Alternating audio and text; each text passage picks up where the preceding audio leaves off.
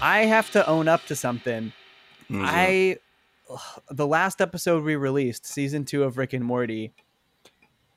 I in that one, I called the the the version of "Hurt" that they used oh, in the in the Wedding Squanchers a cover. It was the original by Nine Inch Nails. I didn't know that song was by Nine Inch Nails because Oh, I man. only knew the Johnny Cash version. I'm uh, I'm a horrible person. Um, it's okay. So, I feel like I might but. I Did I co-sign that? I don't know anything about it, but it, It sounds like seems something I would co-sign. I felt like everyone coasted on it because I definitely didn't pick it up, pick up, pick up on that while we were talking about. I don't about believe it. you. that that is the original. That's interesting. Oh, you didn't know that was the original? Okay, I so we're not. that was Johnny Cash. Okay. I yeah. thought it was See? Johnny Cash. No, so see, that's the thing is the Johnny Cash version has overtaken the Nine Inch Nails version, but Nine Inch Nails came out with it in like the mid '90s, and Johnny Cash covered it in the early 2000s, and So that's the version like a- everyone knows now. Apparently, it's like a Whitney Houston Yeah. thing. yeah. Uh, and so I'll always love you. you know, here's the thing. Uh, I What's the feel thing? bad about it. I feel dumb, but also, uh, I still think the song was weird in that moment. So you know, it. I don't think it fit. The but that's thesis okay. is still the same. There's just a little couple little details that you gotta fix on your uh your second draft. Have you? Do you guys remember the Logan trailer for X X Men's movie Logan? Um, Vaguely. the- yes. the first trailer for that movie was just set to Johnny Cash's "Hurt," and I swear that trailer deserves an Academy Award. It's so good. it's so so good. Uh, Everybody has a trailer like that where they think it's like right. I don't know if I want to say better than the movie, but the trailer is like a work of art. Mine Logan is, a good um, movie, but man, that trailer. I, I, I love Great. Logan. I love. uh You ever see the trailer for the second Kingsman, the one that's set to "My Way" by Frank Sinatra? Oh, I probably have. That's uh, that's mine. I was like, "Fuck, You know- this is dope." You know what I'm no- I'm noticing a pattern here though. If they're set to dope songs, there people are like, "That's great, Yeah. Yeah, that's yeah, really good." People were convinced Suicide Squad was going to be great, but it was just set to Bohemian Rhapsody, so you know that That's tricked not- everyone. That's one of those songs where it's not fair. You could make a, a nice little AMV. Yeah, you can make a nice little AMV of uh, Food Fight and put goddamn Or of, Bohemian Rhapsody or of behind it. Suicide Squad. Right. Yeah. Okay. Yeah. Right. All right. or just that. Oh You man, make really Spider Verse trailer made me excited. That's really the only one I can think of where That I saw it and I was like, "Oh, this is gonna be awesome!" Yeah. Right out the gate. yeah, that that's a great trailer um, and a great movie. Indeed. Mm. Let's talk about that instead today. How about Right. that? You want to talk about Um, Spider Verse? Is I'm cursing sure- in, in Spider Verse? There's got to be at least one. Curse. Mahershala Ali probably mumbles a curse after he gets shot at some point. Yeah. So that would be pretty rad. fuck! Oh, fuck, Miles. be better than me. Oh, fuck.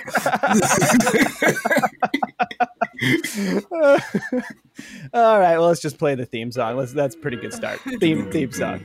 I've been watching them for years, it's always been something that fit with all the animated characters that's doing their own bits. With a fry who's in the future and a family guy that sucks. With a father from a Hillenberger family runs amok. The show spies is the same guy, except he totally say End of verse. Let's watch cartoons that curse. What the f- is up, everybody? Welcome to Cartoons That Curse, the podcast that talks about cartoons that say swear words. I'm Johnny. I'm here with my co-host Tariq. I'm Tarky today. How are you guys doing? We're with Tarky today, as was foretold by the birthday cake. and we have an amazing guest today, one of our very best good friends, Offbeat Kiki. What the f- is up, y'all? Ah, we're so excited you're here. This is going to be so much fun. We know you love Rick and Morty, so we're going to talk about Rick and Morty season four. Oh, look, it's a Oh. Rick and Morty shirt. I am There wearing my Rick and Yeah. mortis shirt today. Yeah. For the people listening at home, Keeks just showed us their Rick and Morty shirt.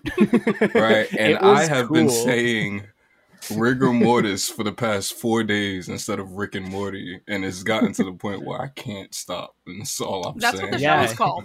Yeah, you just Rigor keep mortis. you just keep texting me rigor mortis. I'm like, what I are you do, talking don't about? I? I just say rigor mortis. My phone beeps at 4:22 in the morning. Over. so it's I'm another like, ah, it's it's another- Tarky again. Turkey and this damn rigor mortis. I don't know what's wrong with him. oh man. All right. Well, season four, season four of Rick and Morty, I think started airing in 2019, right? It started in 2019. That sounds right. Right. And then and then finished in 2020. Um, Because they had that promotion that was like the other four or some shit like that, right? Yeah, they they did five five and five. I think it was Oh, uh, the last the last five or whatever. Um, so let me let me com- confirm that. Yes, at the uh, the end of 2019, the first five aired, ending in December, and then May. Uh, in May, they aired the final five episodes of season four, uh, and you know, a lot of people were really upset that they were taking another hiatus because it took a year and a half to put out the first five, and they're like, "We just got it back." Yeah. Um, but you know, beggars can't be choosers, I guess. um, but uh, so th- it seems like they're on a better schedule now. We're we've we've waited about by the time season five comes out, which is June twentieth, twenty twenty one. We'll have waited about a year and a month since the final episode of season four. I'm okay with that schedule. A year and a month between seasons sounds great to me Yeah. Pretty After- short in comparison to some pretty things. short in comparison. I just got spoiled by other shows that put out more episodes in a timely manner. Right. but uh, you know that's okay. It's part of the charm of Rick and Morty. They're real Being late. okay. yeah, it's part of their thing. So let's talk about 401 Edge of Tomorty. Rick Die. Wait, wait. I think I wrote this wrong. It's Rick Die Rick Pete, isn't it? I think I wrote Rick Die Repeat. My They just- notes also say repeat. It's Rick Pete. Why does mine just say double Rick checked. Pass? Rick That's Pass. Rick Rick die Rick Pass. um okay, so this episode is basically uh this is an interesting one. So basically Morty uses a like future sight crystal to make sure that he lives his life in a way that will allow him to die of old age at Jessica's side, which is uh yep. a very pathetic Morty thing to do. um, but fun, fun premise. I especially like because this one is very much like right off the bat. They're like, oh, season four Morty, he's gonna defy the fuck out of what Rick wants. like he is Right. gonna just do his own thing, even if Rick's literally like nagging in his ear the whole episode. um, what did what did y'all think about Edge of Tomorty? Tariq, why don't you go first? Edge of Tomorty, Rick die, Rick Pete. Uh, so this is one of the ones that I remember uh when it aired. I think the first thing I really liked about this was that I really liked that con- I like the concept of the the death crystal and I like how they execute it. I like how like Rick uses it to f- notice like oh they're about to shoot me and all of that type of shit. Like that, this one does a lot of stuff that I really like and I think is clever. Uh, all the holograms and stuff like that. Um, I like uh holophobic.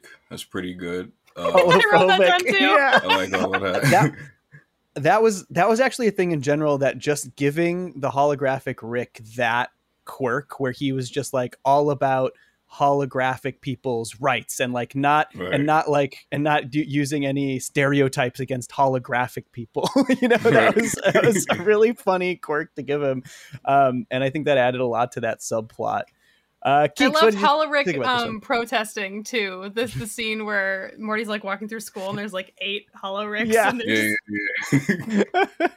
Uh, that was awesome. Um, yeah, I think th- this episode makes me laugh a lot. I have a lot of quotes that I wrote down. Um, but one of my favorite parts, um, I find it very darkly hilarious that like all the other timelines are fucking fascist. Like Rick just Oh, keeps like yeah. he's in there. He's like, when did this shit become the default? And um, yeah, I don't know. Just like waking up in like the fascist Teddy world and then just instantly killing himself to get out of it. And yeah the wasps was- like practice empathy so they're not fascist, but then they like eat Morty's teacher alive. Right. I just find that whole thing really funny. yeah, that scene was that scene was brutal when they're just eating Goldenfold, and, and he like Goldenfold like gives birth to little maggots and they eat them too. It's so gross.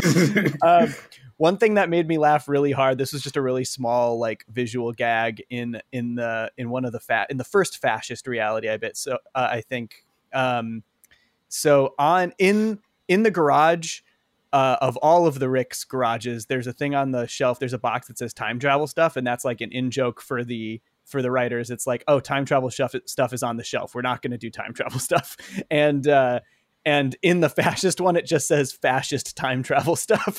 just just that little bit. They're just really leaning into it. Um, this episode also had some like really cool animated sequences. The like the like gooey like blobby stuff at the end when Morty just becomes the big like monster Yeah. monster Mm. cocoon thing. Um, that was really cool. I thought there was some really cool stuff there. Uh, it felt like it ended on. I don't know. It felt it like it ended a little underwhelming. It felt like it was leading up to this huge sequence, and then they were just like, "Well, they got Morty," and then I guess they did the like callback thing where there was like, "Okay, so now holographic Rick is real." And Wasp Rick lays bees in his eyes or whatever, like eggs in his right, eyes. right. So like it all came together. Um, but it felt like it happened so fast. I was like, I feel like I blinked in the end and it was like over. And I was like, oh, I guess and rewound. I was like, did I miss something? I was like, oh no, it just ended kind of quick. I get you. I get love you. when Rick's like, "There's a there's a lesson here, and I'm not going to be the one to figure it out." After Rick explodes, I feel like they did that a lot this season where they were just like they they've done it a lot over the course of the show. Like I think the first time was in season one, something Ricked comes this way when they're like trying when uh Rick and Summer are trying to figure out like what did we learn from this from this this our deals with the devil and they're like I don't know let's just get jacked and beat him up and uh, Yeah, yeah, yeah. and I feel like there's a few episodes this summer where they're like, or the, in this season where they're just like, I don't know what we learned, guys. I don't know. the reason I wanted to talk about this season with you guys is because of the way that they like push the boundaries of absurdity so far that there isn't even a lesson to learn anymore. And I just love when shows get that weird. So yeah, that's one thing I noticed about this season compared to the rest is that like it I don't want to say nothing at all, but it's the closest Rick and Morty comes to having nothing to say. Like it's just it's just the adventures, it's just like the wild shit. Like that's I do think there's a couple season- episodes that I think there's a couple episodes that go really far in the opposite direction where Yeah. they're just like they're trying to Mm. say a lot and then the rest are kind of just like everything's bananas meaningless bonkers. You know what i mean? Right, I it's like the universe is chaos and just just enjoy it okay? Um but i i really liked the sci i liked the sci-fi of the like crystal that shows you how you Yeah. die. That was Yeah. really neat. Same. um seeing morty just go full terminator and like use the meeseeks to take out the police. And like that was that was bananas. Uh i got a big laugh out of him like figuring out what to say to the judge to get out of going Yeah, to I jail love that. I love that. that was really really interesting and, and the really judges, clever. uh, the judges, Sherri, Sherri Shepherd from The View, which I Oh, thought no was way. funny. It freaked me the hell out when I was when I was watching. I'm like, who the hell is that? And then when the credits started, I said, oh, it's Sherri. I wrote down, oh shit. The judge was Sherri with two exclamation points. That's how excited I was. love that that's wild um and then at the end when he's just like so fixated on following the crystal to be with jessica like long term or whatever that he just he just do, wi- doesn't chooses not to go skinny dipping with jessica like, Right. it's like you can just go It's like, right I think now we get together in our 40s. Yeah. right. oh man And that the, Um, the reveal is really good too at the end. Mhm. It's the tag, so right? funny Yeah. it's the tag yeah um yeah really. Yeah, what's the reveal? It's that- that She wants to work in hospice. right. yeah and just And, tell and and- tell every dying person that she loves them. yeah And like hold them as they die. It was so dark. Oh man, I think that is uh it's a big character. It's actually kind of probably a big character building episode for Morty now. Like I mean we've had a few of these at this point where he's like he's off he's often now actually there's a few in this season too where he's like well look i'm going to embrace the, all of this crazy stuff that i can do with with rick and use it to my advantage. And mm. every time he does that he learns a harsh lesson. Yeah i did write down every time rick gives morty time altering tools morty fucks up his life somehow which right, yeah, yeah, also happens with vat of acid. Right for sure.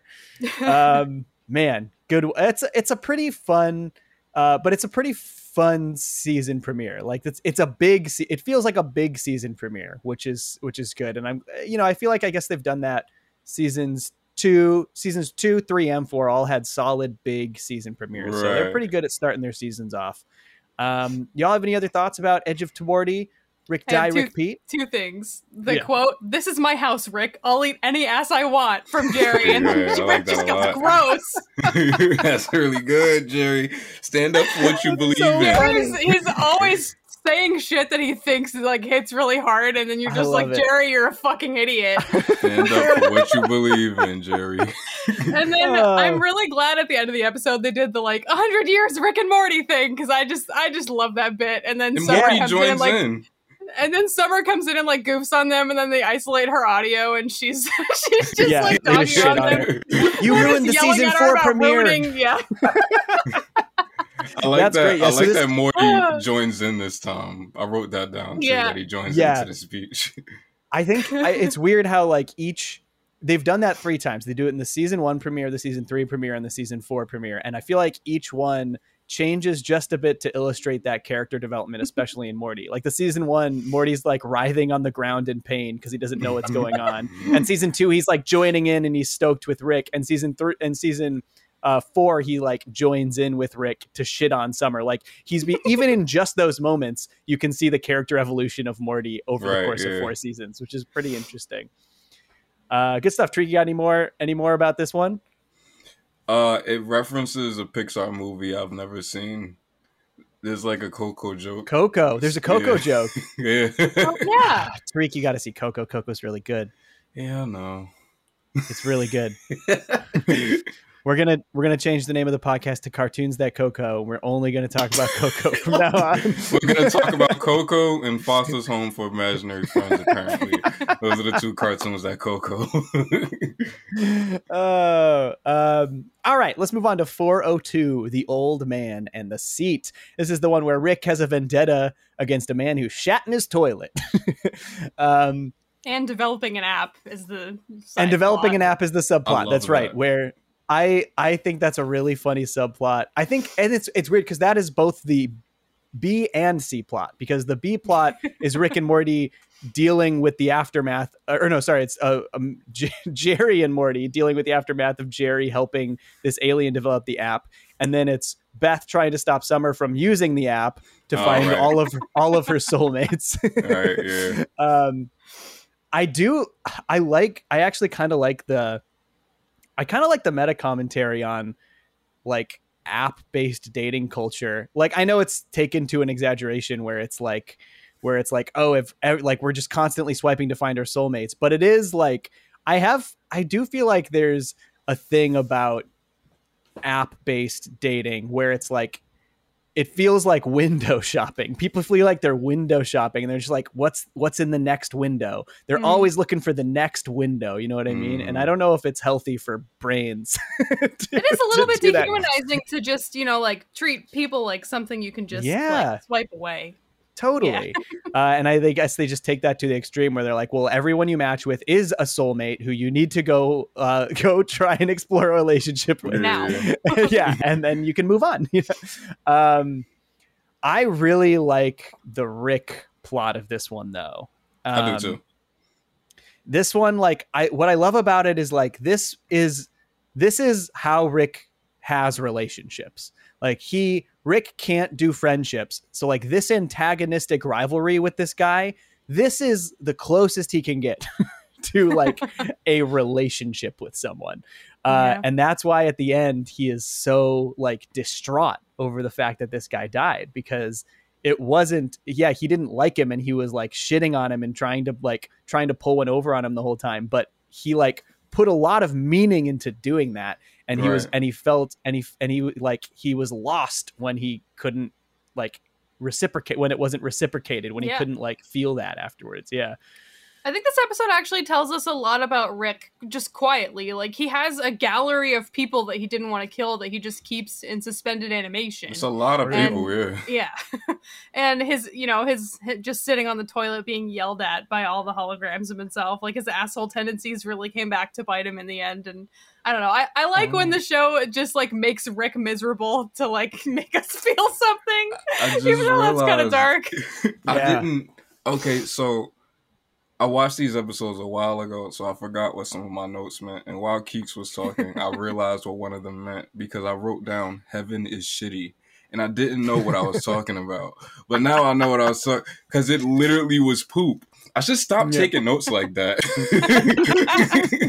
because I didn't even know what I was talking about. When I was watching, I had to write down some context for my notes because I knew I'd just forget otherwise. Because there are like so many. Like I wrote down, "What did life take from Rick?" And like I can kind of guess what I meant, but Mhm. Right. yeah.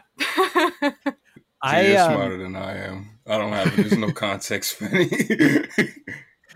I think that um, I actually feel like the thing at the end where Rick sits on the toilet and all of like the holograms of himself start to to ridicule him is even like more interesting because he he knew that was going to happen. He set up that trap. Yeah. He chose to sit down and just wallow that. in Yeah. himself Mhm. shitting all over himself.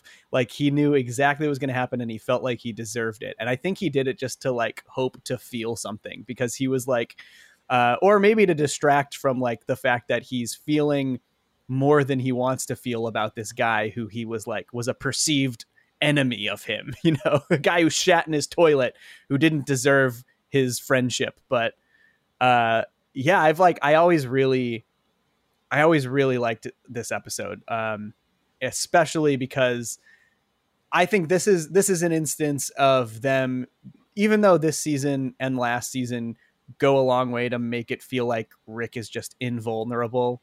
Um yeah. this is like a f- this is i think this episode does a really good job exploring you know exploring his his psyche th- you know through that because like before season three they're exploring he's not as invulnerable and they're kind of exploring a lot of him through how he the things that he can't control and uh and i feel like they do a good job in this one s- continuing to do that even though he's still like the whole time in this episode is completely in charge of everything that's happening. You know what I mean? Like he's he every step of this like rivalry, he's one upping this dude. He's like uh, he's the winner of everything, and in the end, he's still the loser. You know?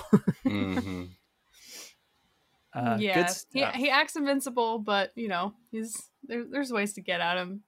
Um, one of my favorite like funny moments of this episode is when Beth is on the phone with Jerry and she's telling him about the app and she's like, "Yeah, a really dumb, uncreative, super sweaty name," and then it just pans out to Jerry and the Love Finder's name being circled as the best one among all the other shitty ideas.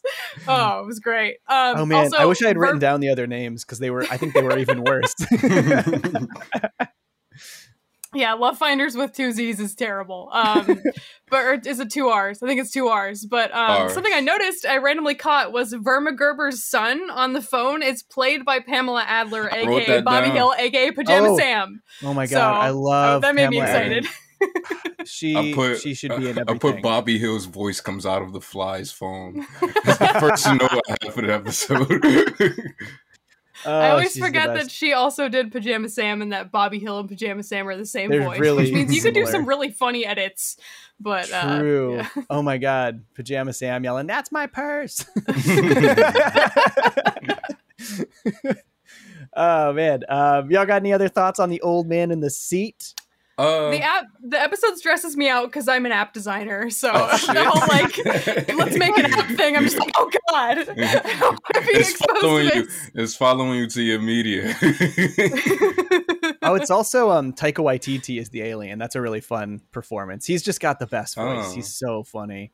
Um, and I guess I also like that like we've got this little mini Jerry and Morty adventure, and it's interesting to see Morty be in charge. Like Morty, Morty is the Rick, and Jerry is the Morty Yeah. in that Right, yeah. situation, uh, and to see the ways that Jerry ruins it when Morty's in charge is is interesting.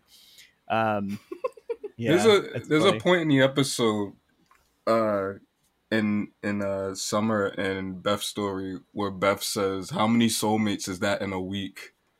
So what is what is that? How long does this episode take place over? It's got to be a week. I mean, it's got to be a week, right? There's no way all the Rick stuff and the that's nuts. I don't know. It, it, started making me think about like the timeline because I was like, damn, all Yeah. that happens. This is like drawn out that long. I think the Rick stuff could make sense for being over the course of a week, but the the, The the Jerry. Jerry. and Morty stuff, them being trapped on that ship for a week, is like It's that's nuts. that one's like wild. Yeah, it's like oh they were just they were just prisoners on that ship for a while. That's pretty Right. crazy. Um, And, And you know, even- you I mean, know even- it like at least even if it's not even just a week, it is a couple of days, right? Because you see like the motel and Right. stuff like that. for sure. Yeah, they just I like how at the end everyone running to find their new soulmates. Everyone is just exhausted. No one's having a good time anymore. They're just like, oh, we found each other. Now what next? I don't know. Yeah. Yeah. They all look they all look stoned. They're just like so they're just got just got No, everybody's blitzed out of it blitzed red eyes.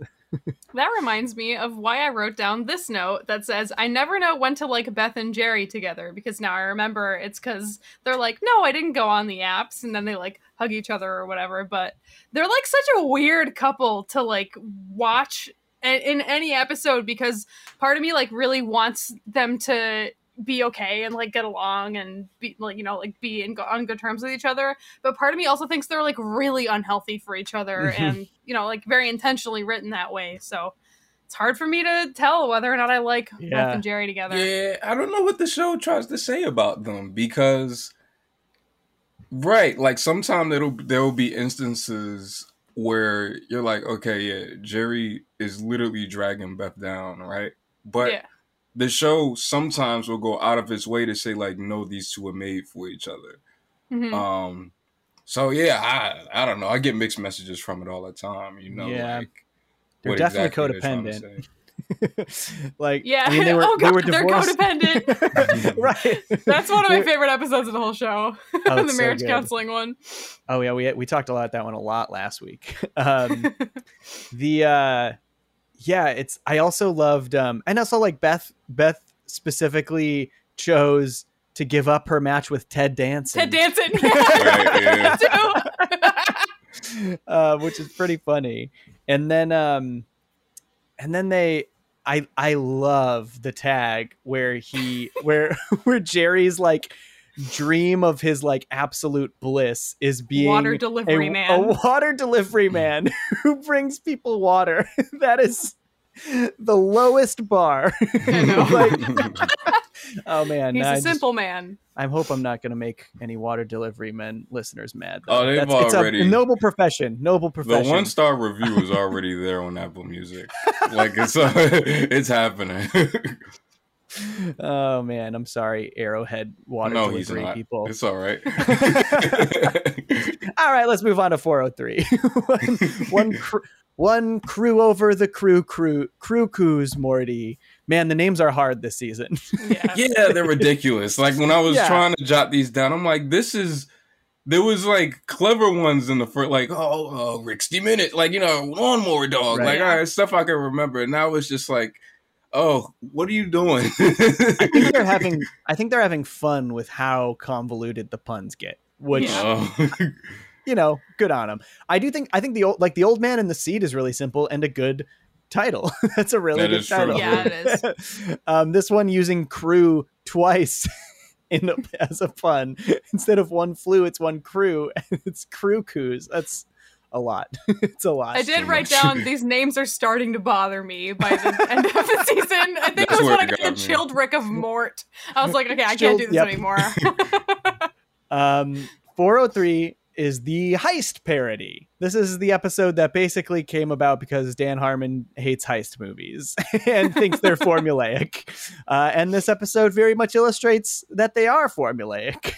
uh, I do like how much it like takes the piss out of heist movies. I think it's really Yeah. funny. They just go through every beat of the heist movie over and over again. I love them like gathering the crew. I think my favorite moment in that is is when they go to get the first guy and he's like, Glarm, how you doing? He's like, the name's Glear now, and I play piano. Hey Glear, play the piano. I'm not gonna, and the name's Glarm. it's so fast. It it's just like he goes through his little like change of heart so fast to the point where you're just like, oh yeah, I guess this is exactly how a heist movie goes, just in fast forward. it's just Right, fast forward. Um, uh, I mean, Elon Musk though. There's Elon Musk in this one, which is Elon Tusk. Tusk, Thank yeah. you very Elon much. Tusk. Sorry, we've I had love a lot when he makes them walk like two feet just to say, "Let's talk over here." that is a good bit. That is a good bit. Yeah. Um, uh, what? uh, How do you guys feel about about the heists? Give me give give me your thoughts on the heists. Uh, Eh. this is actually the first episode in the history of cartoons that curse that I've never seen. Uh, Wow. I, I've never seen this one. It's the first episode of any show that we watched so far that I haven't seen. Uh, but then I kind of wrote like I may have seen this because I recognized the Doctor Strange thing. He's like, oh, right. It's a good uh, bit. lab coat rip off Doctor Strange. Like I remember Yeah. that. I don't know if that was in trailers or anything like that, and that's why I remember it because I don't remember the rest of this. Um, Right. And I don't know. I feel like so meeting all of Rick's friends was really fun. Uh, and then like you know they keep doing it. You son of a bitch, I'm in. Like you know that like all that all that Mhm. stuff is really really funny to me.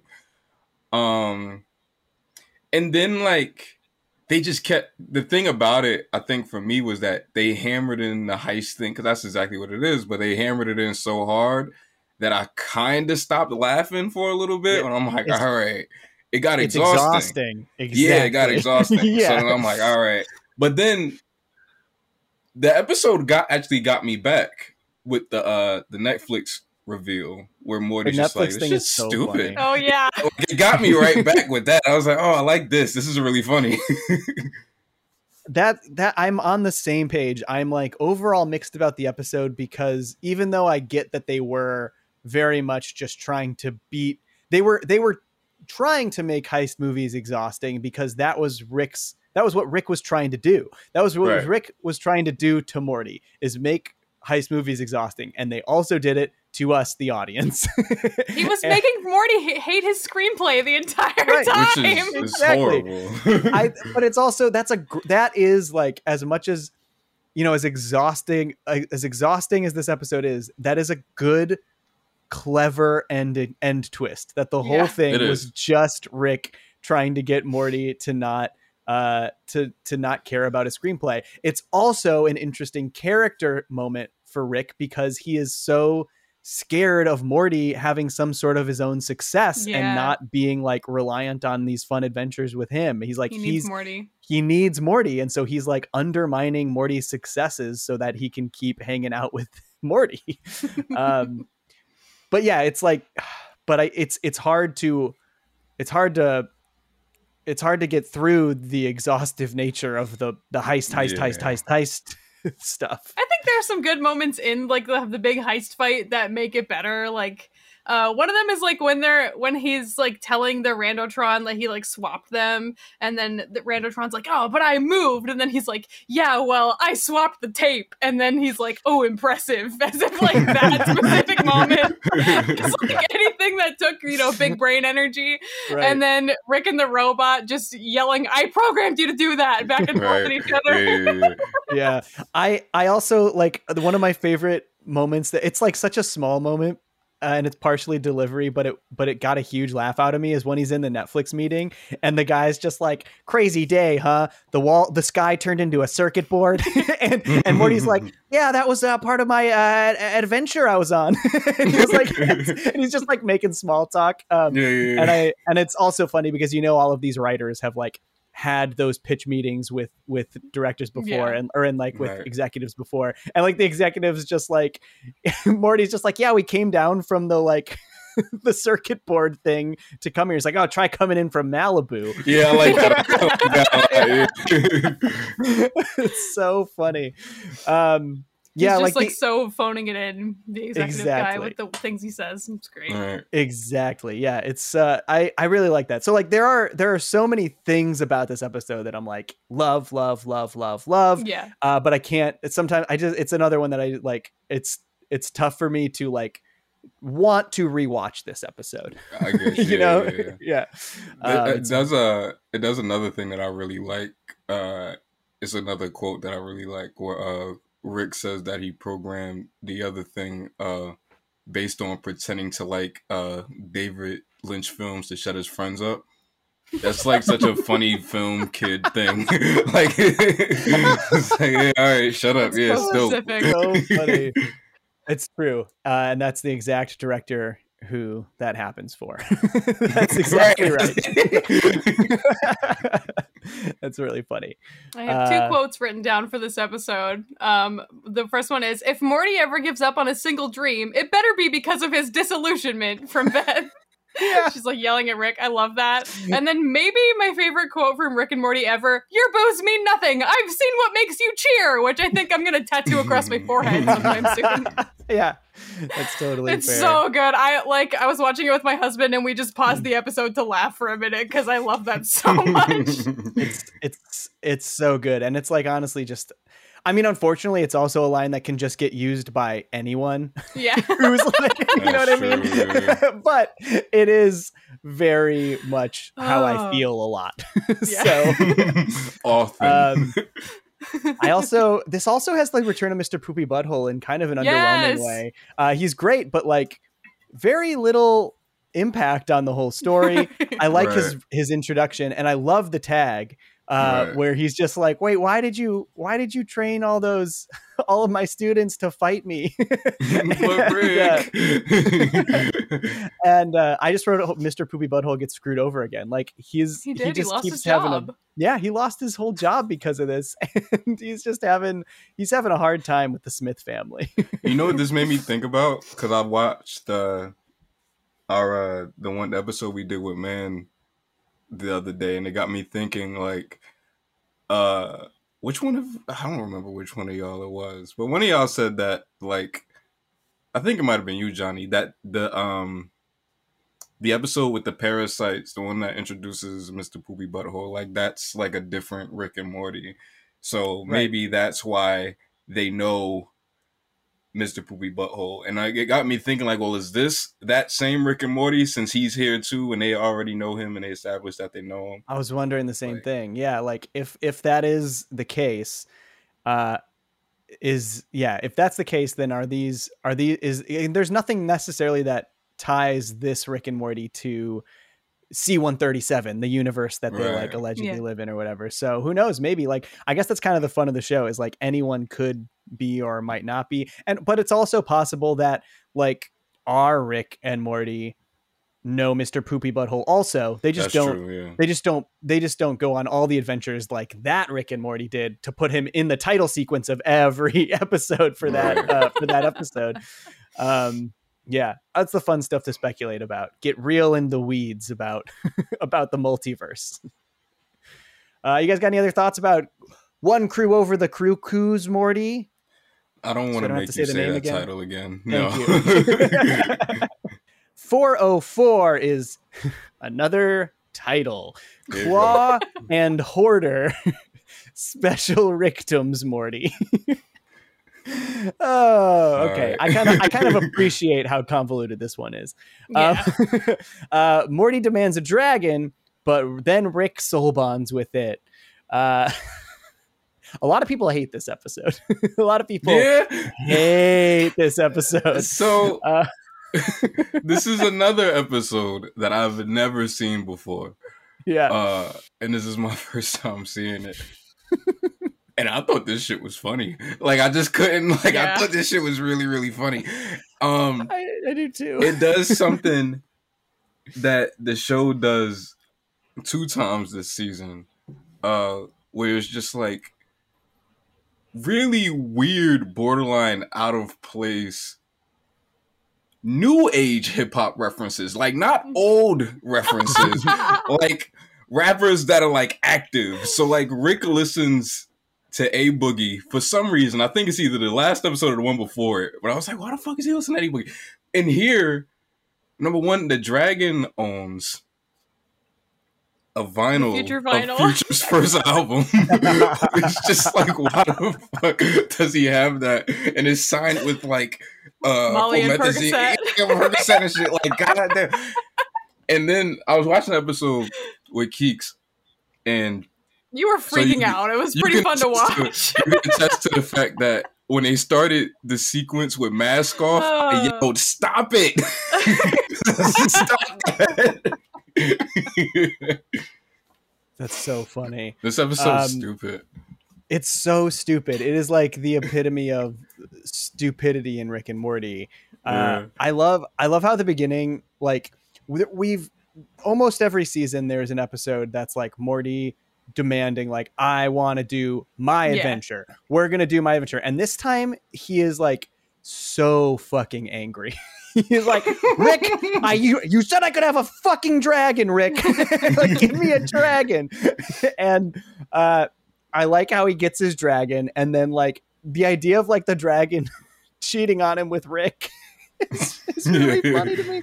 But I I love what the dragon and Rick do for fun. They go they like get blazed and go to the zoo and just and just let, out all the animals, Yeah. Okay, and then get them blazed too. It's so so so stupid. They have such a good time doing it.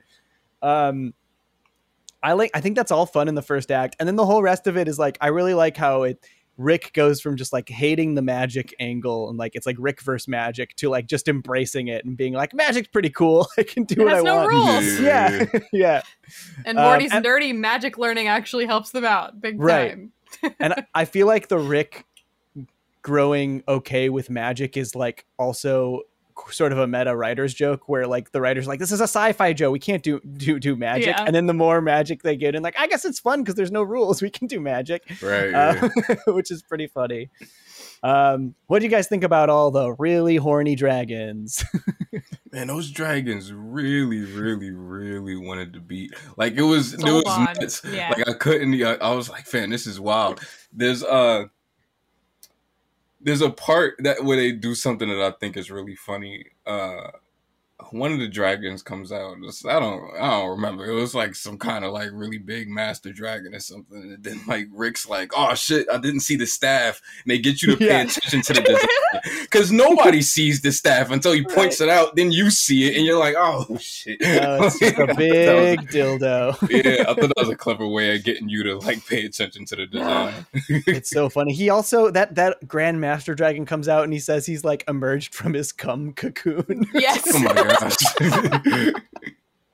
all right this is this is like Rick and Morty I- Spanish fry. yeah but but they take it way further because they're not on They fox do. Right.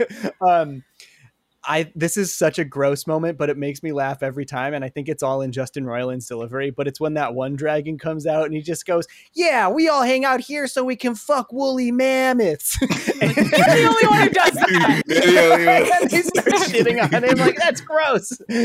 so funny though, just the way he says woolly mammoths. Believe me. oh my god. Um, you guys have any thoughts about the cat subplot? I love Yes, that I want to know. I want to know what's in that cat's mind so badly. I oh my it. god! I think they did the right thing not showing us because like Yeah, it's more fun that way. it's more fun that way, but I love that I love that Jerry forces himself to look and then just immediately starts vomiting. Vomiting. he like Jerry just had a great time with this cat. and he, Yeah. whatever he saw, he's like, "Get out of here!" Yeah. He's like, "Leave!" Um, and it's weird because like we don't see it, and we only ever see the cat be a pretty good dude. you know what I mean? yeah. So we're just kind of like, "Oh, cat." He just wants to go to Florida. They don't Yeah. ask questions Right, there. yeah. It's so Which they really don't, because Florida's gross. Uh, Oh, now I we're gonna we're get we're pissing off we're pissing off water delivery men and Floridians in this episode. it was gonna happen eventually, man. We've we've gone Yeah. too vanilla with this podcast. We're gonna have to piss somebody off. I don't So know, man. In, in season in Rick and Morty season two, we we pissed off the Pope. I think. So we're, we're, we went pretty hard. we pissed off the Pope the moment we started this podcast. That's uh, true. I we should like, invite him um, on. We should. No, because he uh I saw he left a comment under that uh that article. Uh I'm like turning this into Oh uh, that, that bit ran out of steam. you couldn't keep I like going. turning this into a all right. it was a good attempt. Yeah. An attempt was made. Try. I think you'll I think uh, you'll nail it next time. knock it out of the park next time. Uh I like I do think that is really nice of Rick to mind blow the stuff out of Jerry's mind, but keep yeah. it in his. I right. thought that was nice. Someone's got to remember it. That's another like small thing that's like pretty character representative of Rick, mm-hmm. like showing us some of the stuff that Rick does that is is to a degree pretty selfless, you know. Yeah, uh, yeah. Given given how seemingly horrendous whatever was in that memory was, um, but yeah, that's cool. Like I I think they they do do a pretty good job this season with like being able to keep it wildly chaotic and episodic and then just having moments that bring it back to the characters and kind of are revealing. Um yeah i like that. I like that a lot. I also think that matthew broderick was a good guest guest voice for uh the cat. Um it's a pretty pretty funny guest voice. Also played another famous cat Simba, maybe uh, have maybe ever heard of him? Ever ever heard of the Simba. Lion King? I thought that was Donald Glover. Did you guys? Good point. Did Good you guys point. know that in 1987 Matthew Broderick killed two women in a car crash in Ireland? maybe that's what. That's not saw. funny. I am sorry, but it just I didn't no, like, hear that. I, whenever I get the chance to tell people this, I tell people this because people don't fucking know that he literally killed two people in a car crash in Ireland. Yeah, I did in the know. 80s. well, Matthew Broderick stands. Sorry. I've done my duty. I can leave now. We're pissing off everyone today. uh, yeah, pretty fucked up. Uh, famous people can get away with a lot of stuff. It's a bummer. They can. I have some quotes written down for this episode. Let's hear it. uh, the first one is when Rick goes, I'm not co bleeding when they're like signing the dragon contract in blood, because co signing contracts is a terrible idea. So I love that. Right. Uh, the second one is when Rick goes, First off, I always slay it, Queen, uh, which just I, I wrote that too. like so, so out of character for him, but I also love it a whole lot. Um, Next one is when they when he says, "What in the medieval equivalent of tarnation?" Because like clearly the writers didn't want to like look up whatever it would actually right. be. Yeah, I love that. Yeah, that's and great. then uh, and then when they're doing like the dragon orgy, he's like, maybe don't tell your parents we did this. Yeah, just... yeah, yeah. oh, I do. Uh, I really like when they're watching TV earlier, and uh, she's like, "It's like Bones, but they solve ass crimes." Yeah, it's called ass. I love one of my favorite, uh, like tiny, tiny subgenres of jokes are Bones jokes because they're all of my favorite like so many of my favorite cartoons have funny bones jokes. Like this one this one has the ass show which is just bones. And then uh my one of my favorites is in bojack when uh, Mr. Peanut Butter really wants to watch Bones because it's called Bones and he's a dog. And and Diane's like, I don't think that shows what you think think it's about. and he's and he's watching the show and all the dialogue is just like really contrived stuff about bones. it's just like we got to find these bones quick to the Bones mobile. and, um, and the funniest part about the BoJack one is that I'm pretty sure they got Emily Deschanel to voice her character oh, for, just for the voiceover of the show. That's really funny. Really that's awesome. Oh man. Anyways, cartoon cartoon writers, if you're listening to this podcast, more bones jokes, please. More bones. Keep up the bones jokes. I right. appreciate them. uh, you guys got any other thoughts about this one before we move on to 405? I think we talked about everything I wrote down. Yeah, Hell likewise. Yeah. All right, 405. Rattlestar Ricklactica. Uh, this is the one where Morty gets bit by a space snake and basically accidentally causes a snake Terminator situation. uh, yeah, lots of snakes in this one. Uh, lots of snakes. This one's got a lot of snakes, and there are um, snakes. yep, lots of snakes. I do like So- Snake Jazz. I think Snake Jazz is funny. I do Jazz like. I wrote. good. I wrote Snake Jazz down. Uh, I'll rip the band-aid off. Uh, I don't think that the snake stuff is as funny as a concept as they think it is. I agree. Because I got I like worn out too much. really quick. I think it's a funny concept. I just think it's not one that has has legs. You know what I mean? Like it can't go as far as they took it. I'll let you say. I'll, I'll let you do that. All right. I'll let you. see what I'll you let did you there. do it. I'll let you do it. Uh, yeah. There are only two things I wrote down for this, um, which is comparing the vacuum of space to what happens to people who go on SNL, which I thought was pretty good. it was pretty funny. Um, and then uh, the whole family but Jerry laughs about the idea that he would have an affair. They're like, "Oh, what's Jerry doing?" Oh, And then yeah. like, everyone's like, "Nah, Affair. he would never do that." That was a great moment where everyone laughs that he's at him. The ide- the idea of him Yeah. having an affair is so good. Uh, But yeah, I never liked this one very much. I don't know, like it's it's okay. It's not like I was like hating the time I spent watching it, but I just kind of think it's a weak episode. There are I do too. things I like about it. I like that it's another instance of like Morty trying to do the right thing and fucking everything up. Yep. and uh, um, I don't know. I like. I do think that like the the exaggerated Terminator thing is funny, whereas like things just keep traveling through time. I think that's funny, and I like that it led to Keegan Michael Key returning as the like time cop, uh, who I love. Love the character. Glad he had. Glad he made a return. Um, and I love the scene. I love the scene where Summer's hanging out with her friends and like turns on Snake Jazz and is like, "This is my new jam." Yeah. I love that. Like that's really good. That Uh, but yeah, awesome. overall, this is like real. This is uh, a real underwhelming up for me overall. It's kind of a nothing Uh, one. yeah, other Yeah, than Snake. Jazz. Yeah. And then the Uh, fact that it was like the fifth episode and the first release of five. Mm-hmm. I just remember Ma- being so like, can I have the other half of the season, please? Because Right. that, that episode, I feel like it shouldn't It is count. Can I just have one more? It's rough For to sure. stop here. Yeah.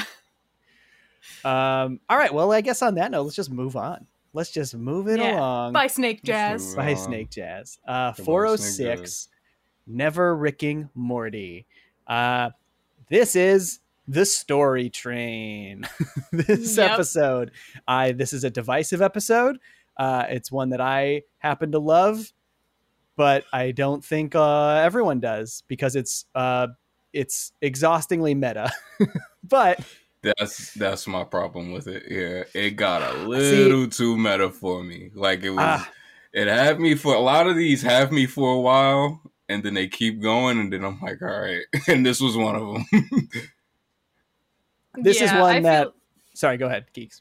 Oh, okay. Sorry. I just um, my, I haven't seen Snowpiercer. My husband was watching it with me, and he was like, "They're making fun of Snowpiercer." I kind of thought it was Infinity Train esque, but you know, I'm not sure if the timelines match up. But either way, I just kind of feel like when Rick and Morty like takes a target at like or like kind of parodies something like too closely, I just kind of like lose interest in it, I or so, it, it becomes like less funny to me or just like less enjoyable for me to watch. So uh, as much as i like enjoy the meta commentary and the like reality bending of like throwing them outside the train and like they're in a different story and then they're coming back like some some degree of like the the meta-ness just makes it a little bit harder for me to enjoy the episode.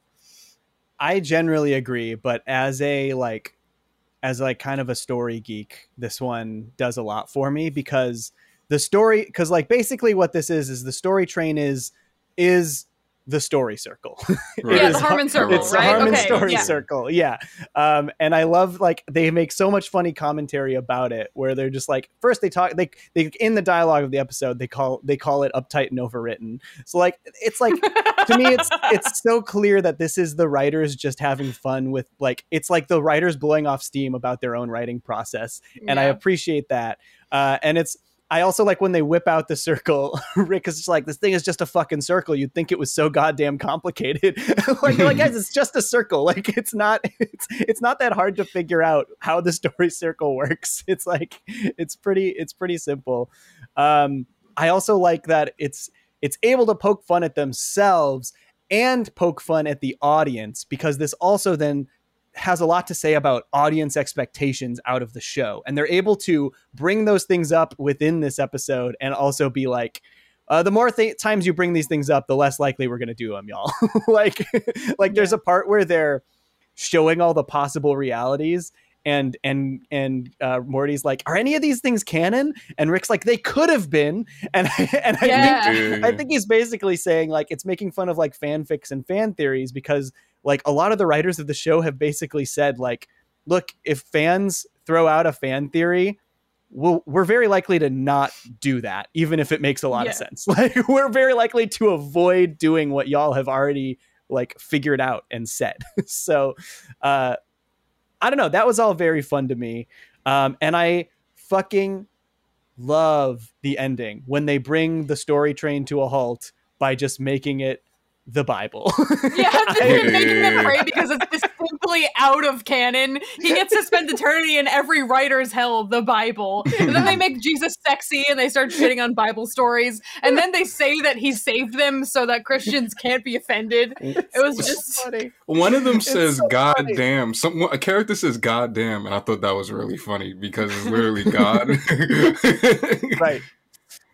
Um, yeah, I, I, l- I thought that was such a funny way to end it, especially at the end where they have this big climactic, like crazy 3D animated sequence where they go through Yeah. all the Ricks and and it's like and it's Yeah, the evil shit is Morty, which is like evil Morty is the number one thing the fans are just like, bring us evil Morty, we want to see evil Morty, and so they're I like that they do that and they're like, are like we know y'all are obsessed with evil Morty.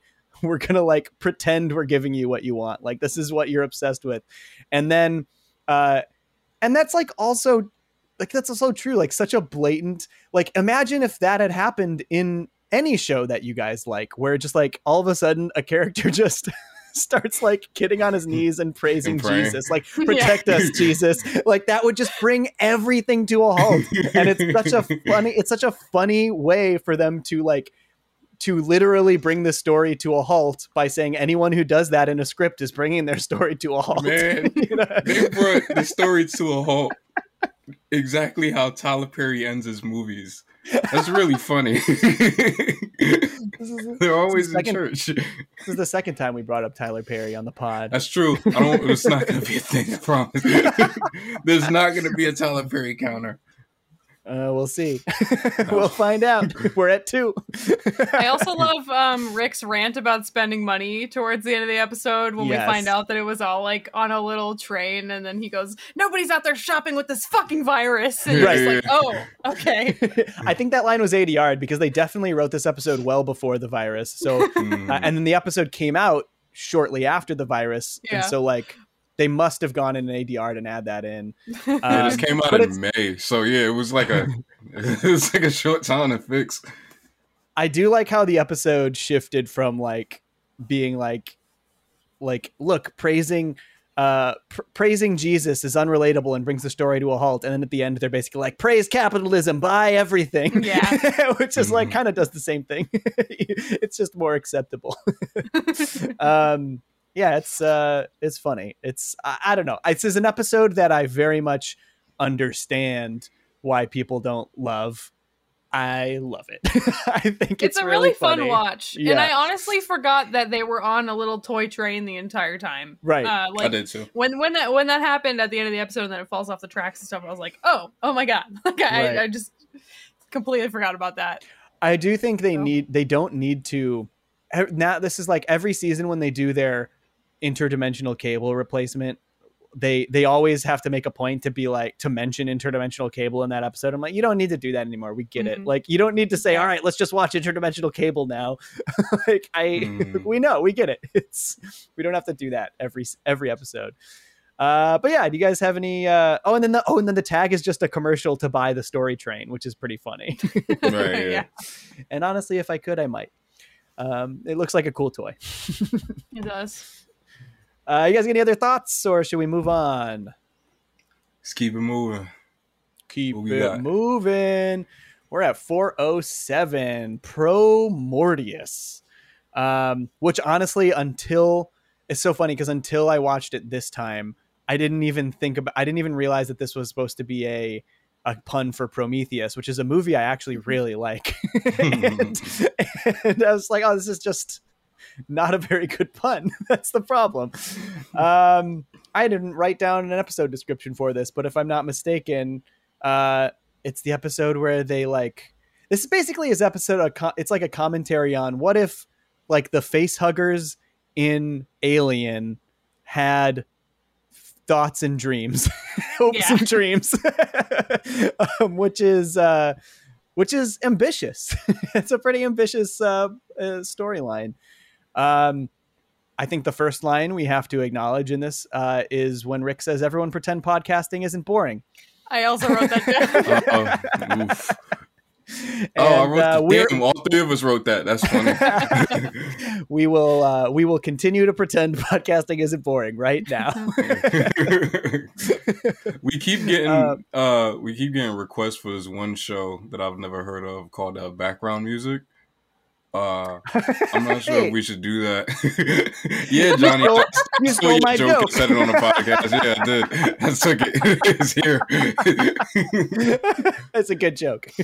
I don't blame you. you Um, know because you wrote it. Um, yeah, well, that's the next show we're going to cover background music. Right. Um, right, right before human music, and then snake Right jazz. human- yeah, the three the three types of music. yeah. um, all right. Well, how do you feel about Promortyus? Y'all any thoughts on Promortyus? I didn't write down a lot, but I do think this episode is pretty fun and also pushes the boundaries the farthest of like maybe maybe any of them specifically because of the scene where the Rick and Morty face huggers Steve and Bruce start making out and they're like, Mhm. "Oh, can we do That's this?" rough. I'm like, "Oh, Yeah. you guys really went there." I mean, you That's have to you have to remember that they are their own people. Like that's yes, the like face huggers are their own people. they don't know that Rick and Morty are like are are related. You know what I mean? They those are just vessels for their existence. You know, um, it was a moment. It was a moment of longing in the middle of of this of this intense episode. Um, Yeah.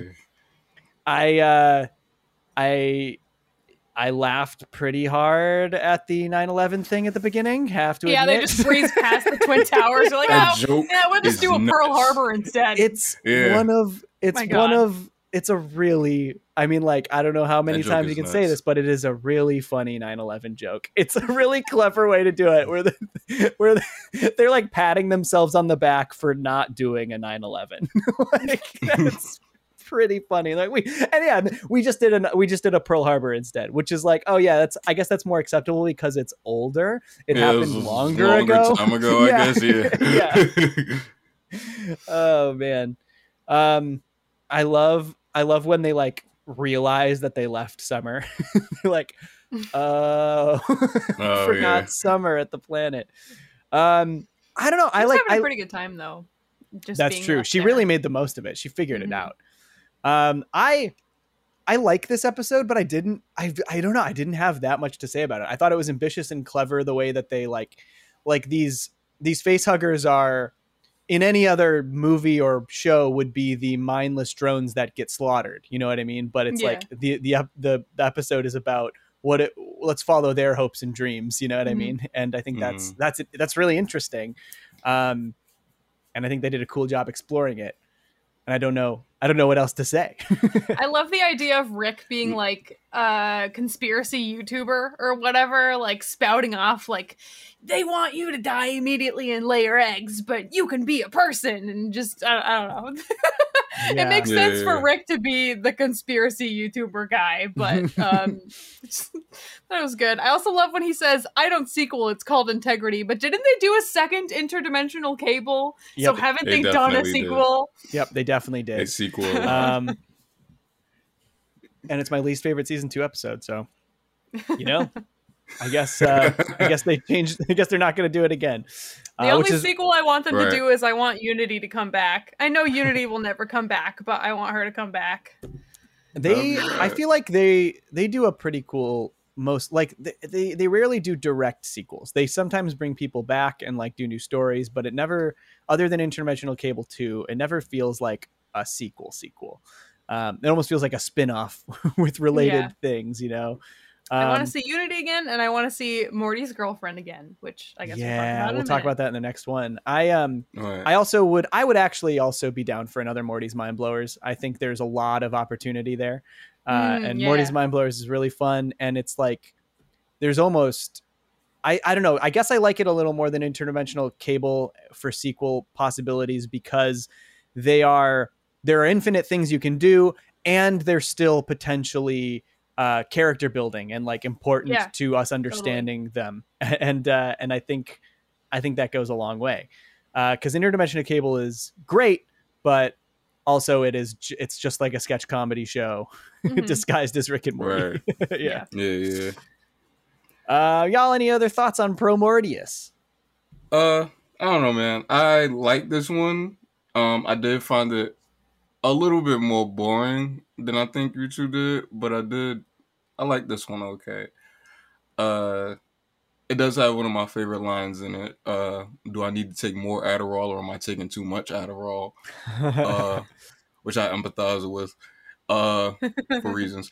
And uh, I wrote down, I wrote down, do you suffer from Alzheimer's? Because don't they like, don't they like repeat Oh, that yeah. or something? Like, Yeah, it's Yeah. it's a commercial and it's do you suffer from Alzheimer's? Do you suffer from Alzheimer's? Do yeah, from- that's pretty dark. good. it's dark and pretty good. it's pretty funny. Yeah, I like that a lot. Um Yeah, I don't know. I don't have any other thoughts about this one either. Mm. Yeah. All right. Let's move on to the Emmy Award winning Yeah, 408, the Vat of Acid episode. Uh, I'm just going to get this off my chest and then we won't talk about it anymore because I do think this is a great episode, really Yes, quality episode. Um, I will, but I'm I'm just I'm just always salty about this episode because it beat The View from Halfway Down for that Emmy, uh, the best one of the best BoJack Horseman episodes, and Right. uh, I love this episode a lot. I'm just sad that it beat BoJack in its final its yeah. final Right. possibility to win an Emmy in one of its uh, absolute best episodes. So it bumps me out, especially because Rick and Morty already had an Emmy. They're going to have 70 more episodes to win a bunch more Emmys. I just, I just wish. I mean, and also to be fair, Free Churro got beat by a season 30 episode of The Simpsons, which like I'm salty about that too. okay. I don't want to talk about that. yeah. Both of these pieces of information are very distressing. yeah, it's upsetting. Uh, it's okay, but we're not talking about BoJack yet. We'll talk about it eventually. Uh, let's just talk about why this is actually a great episode. And any other year, I would have been stoked about it winning an Emmy. Yeah. I love that it takes six minutes to even get to the place saving device being introduced into Yes. the episode. it's it is interesting because it is like it does feel it it feels like there's very distinct segments of this episode, which is I guess something we talked Yeah. about a little more Mhm. with with uh, when we talked about Futurama. There were a handful of episodes of Futurama where each act felt very distinct, um, but they all came together really effectively. And so like the first act just being the vat of acid itself. It's it's another one that's just like Rick and his relationship to Morty and how Morty is just getting fed up with Rick. And I like I like that this is just another one where like Morty is super questioning Rick. Like hmm Mhm. that's always fun to me when Morty Morty is questioning Rick's methods and then and then Rick is so vindictive that he like needs to go out of his way to prove Morty wrong. He's like needs to be right about this. So like more so he like he goes so far out of his way to to give Morty what he wants in a way that will teach him a lesson, which right. Yeah. which is really funny. Um, what did y'all What did y'all think about the vat of acid idea? Do you think it was a good idea, or do you think Morty was right in being like this is convoluted? I think it's hilarious. Um, but I mean, uh, I love that it comes back into play at the end of the episode, and so they use it twice. So just a beautiful. I love callbacks. It's like one of my favorite types of humor, and I just think it's used beautifully in this episode. I do feel Morty. I do think it's one of those things that would have been like, it's like, fam, this could have been very easily fumbled because it almost Yeah. was. Yeah, Like, you know what I mean? So it's like, this is this is what your your, your plan was. This is what you thought of. Like you weren't Right. taking it to. There's like there's a kind of guy Rick is. He takes so much stuff into account but he doesn't hear. So that's why Morty's like, "What the fuck?" Like I don't even. It's true. it is. It is deceptively simple, or maybe Right. not deceptively. It's just simple in terms Yeah, of yeah. like Rick's plans for things. I love when the rat falls in, and then they. They're all the guys are like shocked by the giant bone. Right. right. How many bones came out of that rat? I, I think there's some like really interesting little character moments in there, but but I do think it's also interesting that like even though this this plan could have been fumbled and was fumbled, it was fumbled by Morty. like like Yeah. all of the mistakes in the vat of acid situation were Morty doing something that Rick wasn't trying to do. So like I lo- the rat comes in and and Rick's just about to kill the rat and drop up some small bones. And the reason that the big bones come out is because Morty is like, no, don't kill the rat, and he saves the rat from being killed because Morty's trying to do the right thing. and uh, Mm. and then the big bones come out and it just confuses everyone. um, it's it's like it's smart. It's cool and smart storytelling because there's no dialogue in those moments, but it's well Yeah. done uh, and it like moves that it moves their conflict and their story forward. Um, it's I wonder what made yeah. them. uh This is the only episode that has the title in the opening. yeah I was thinking, like, what made them do that? Is that because they genuinely thought this was like the one? Like they were like, yeah, this is. I don't, but that's the. I don't know. I don't know. They- I was Pretty special in terms of Rick and Morty episodes. Just like the weight that they carry. Like if I had to Mm. just think about the whole show and episodes where you know it like kind of leaves you like feeling a hit emotionally i think this is definitely one of the biggest ones I agree. I think Um, they probably did. I think they probably just felt like this was their Emmy shot. I mean, I know they planned that stuff far ahead. They're like, I think Right. probably all the way through, they were just like, this, we're going to submit this one for the Emmy. This is the special one this season. This is the one we're really proud of. Uh, and it, and it won, you know, can't argue with it. they, they did a i think good it's job. interesting um that this and the old man in the seat are the only ones that don't have the rick and morty names like in the episode titles and this one was like so important to them that they were just like this is the vat of acid episode. We're Right. not even going to give it like a goofy title. Totally. And you know that also i'm i'm thinking more about it and, and you know these these silly titles might like the fact that they just called it the vat of acid episode might have to do with the fact that they knew they were submitting it to the emmys. And we're like we don't want to make the emmys read like the the vat of ass Rick. Yeah. you know what i mean? Like yeah, um, but uh but it's it's a really it's a really interesting it's a really interesting idea. And i also like it is it's funny because like vats of acid are such an interesting movie thing like vats of acid are Yeah. in movies and comics and and like cartoons and and tv shows so much and it's like where is there a vat of acid where are vats of acid? Right, yeah. you know? And it's just like it's such a big cinematic like way to kill someone. It feels like a it's like it feels like movies used to do that all the time. Like it's it's like the joker's origin in batman you know in batman 89 it's like it's jack nicholson falls into a vat of acid. Um It's kind They of do like the Roger same thing- Rabbit. Yeah they do it in roger rabbit it's the same Yeah. it's uh they do that they do even they do even do it in the newer stuff with like harley quinn and joker you know in, in Yeah. those movies in a mo- in, in suicide squad we already mentioned suicide They squad do today. do it on Suicide Squad. um it's yeah it's just weird that's a weird trope slash device that is very prevalent in in media and not very prevalent in the world Right. interesting uh and it's it's fun they used it in a fun way here obviously um do you guys have any other thoughts about the specific acid sequence before we get to like the the time stopping sequence or the time uh, I resetting love how all the like villain guys or the gangsters or whatever are like they're so perplexed by the giant bones that they're like, I'm canceling my plans and calling my Yeah, guy. I like- need to figure Yeah. out what the hell's going on. yeah, what did they say? We need to call my like a bone a bone Specialist? scientist specialist or, Yeah. something, Yeah. or something. Yeah, um, that was pretty funny. Um, They Yeah. do uh, a little bef- whatever happens uh, before that. They I wrote down that they uh, they do a King of the Hill joke, kind of something about an English test, and he's like, "You speak English," which is something that Hank says to Bobby. Oh, Yeah. yeah. yep, that's true. Um, Bobby, you speak English. What are you? Te- what are they teaching you guys in Yeah. school? That's funny. Um, yeah, it's rare. We it's rare that we get a we get a King of the Hill King of the Hill joke connection between these two between Rick Yeah, and Morty right, and. King of the Hill.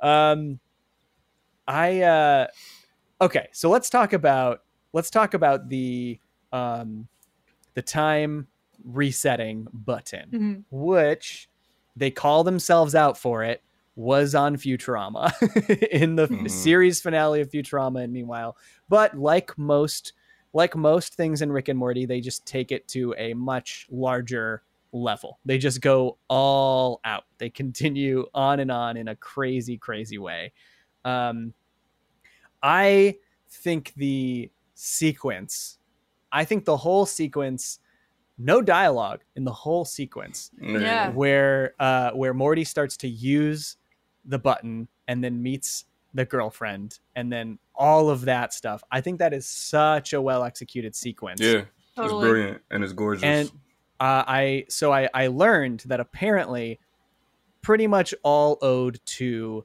the director because this episode came in like 5 minutes short. And and the Hmm. director pretty much conceived of like a lot of the extended sequences in the montage of him using the button.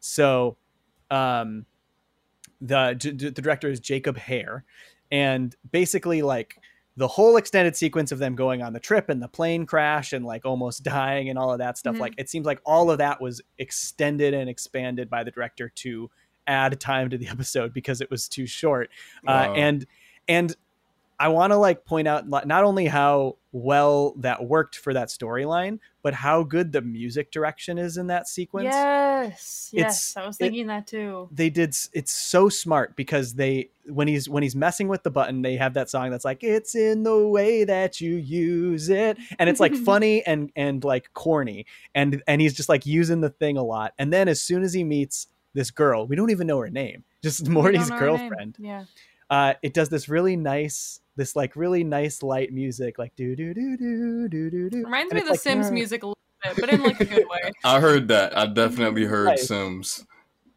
Um, that music is so sweet, and it changes the tone so much, and you go through all these range of emotions with him and his girlfriend, and then once it gets to the dramatic stuff, it gets really intense, Mhm. and then it swings back around when they get saved, and it gets really Yeah. sweet again, and then the moment that Jerry clicks the reset button and sends Morty back. Th- It's in the way that you use it is singing again, and it's like this tonal whiplash that Mhm. that is so effective because it hurts that like the tonal whiplash of the music hurts as much as what just happened. You know what I mean? It's just like Mhm. no, no, this Yeah. is really Brilliant. happening. Yeah, it's so well done. Um, I I can't say enough about how good that sequence is. Like I, honestly, I think like like that's I, that sequence to me is the MVP of the of the episode. It's so I agree. totally yeah. yeah it's it's kind of crazy like it's it's a fairly small like pocket of time but the amount of like emotional manipulation that the show did to me especially the first time i watched it and i was like oh my god is ricky is morty gonna have a girlfriend in the show now? Like that just oh it cuts so deep. Oh my god dude. Like the first time i watched that i just couldn't i couldn't believe it and i was hurting for like a while. Like i thought about that episode for a while after i watched it there, there are like some scenes in every season that that really just like hurt like uh when rick tries to kill himself in in one of the earlier seasons but this one is like my personal favorite just i don't know just because like morty is always simping over jessica or whatever Mhm. and like it seems forever like he's chasing after this girl that's like totally not a good fit for him and like even though it's like not at all a romantic show, like part of me in the back of my head is I'm just a hopeless romantic. So I like wanted Morty to have a girlfriend at some point. And then we finally he like meets a girl who's like perfect for him, and like they, we see all these perfect adventures, and they're like gonna book a flight together. Oh man, it was just it was an emotional roller coaster. No, I agree because I think one thing that I've I've done in watching all of these episodes is that like a lot of the time when they try to have uh, these moments that uh, are heavy on emotion, I always kind of question if it works just because of how the show carries itself. I guess, like I always kind of go, "Well, does this work? Do they do the do they do the work to make this work tonally, or do they just kind of juxtapose you with a very serious moment after a bunch of really silly stuff?" But here, I think if there's ever a time where they get it legitimately spot on, it's one thousand percent here because it's everything you guys are saying is brilliantly executed. Like the just the even even just going back to what Johnny was saying about like the tonal shift in the music is just kind of like damn, Yeah. like you know what I mean? Like it's it's there's a lot of attention to making sure that you feel that punch, Mhm. and it's really and then she really, pepper really sprays effective. him. Yeah, Yeah. yeah. She freaking Because pepper sprays him in freaks the face. It hurts so bad. Yeah, oh and my so- god. Yeah. and yeah morty morty has such a like i mean obviously he's just been pulled out of like months a months of a, of a life like he lived Yeah. he lived Yeah. so long such a huge experience uh, and then and then gets reset and he panics and, and he's just like you're here uh, only to only to get pepper sprayed Yeah. button pushed and then stuck he's he's ruined it he's completely blown it um and then it hurts even more in the end when all of he, all of the the timelines that he's created by doing this converge and you see her show up again uh right Oh as he God. right as he jumps in the vat of acid and uh oh man oh they just like they just beat you beat you with it again it hurts That scene It's- makes me feel like she's gonna come back though. Like the so. fact that she showed up Maybe. again and saw him. I I feel like she's gonna come back. I mean, watch them never bring her back, and then somebody like brings this clip up to me in ten years to make fun of me. But I just want I want Morty's girlfriend to come back so bad. I just I'm- I want that for his character. I would love to have like that permanent piece of character development show up and I I don't know, like also she kind of looks like Unity, so I think it's just funny that like her and Unity are both the characters that I want to see again. that's true Um, but I just want to know, like, I I know why they didn't write it this way, but like, why the fuck didn't Morty hit save before going on a plane? Like, if I had a save game button in my life right and I was about to Yeah. ride a That would plane, I would you would. definitely hit the button.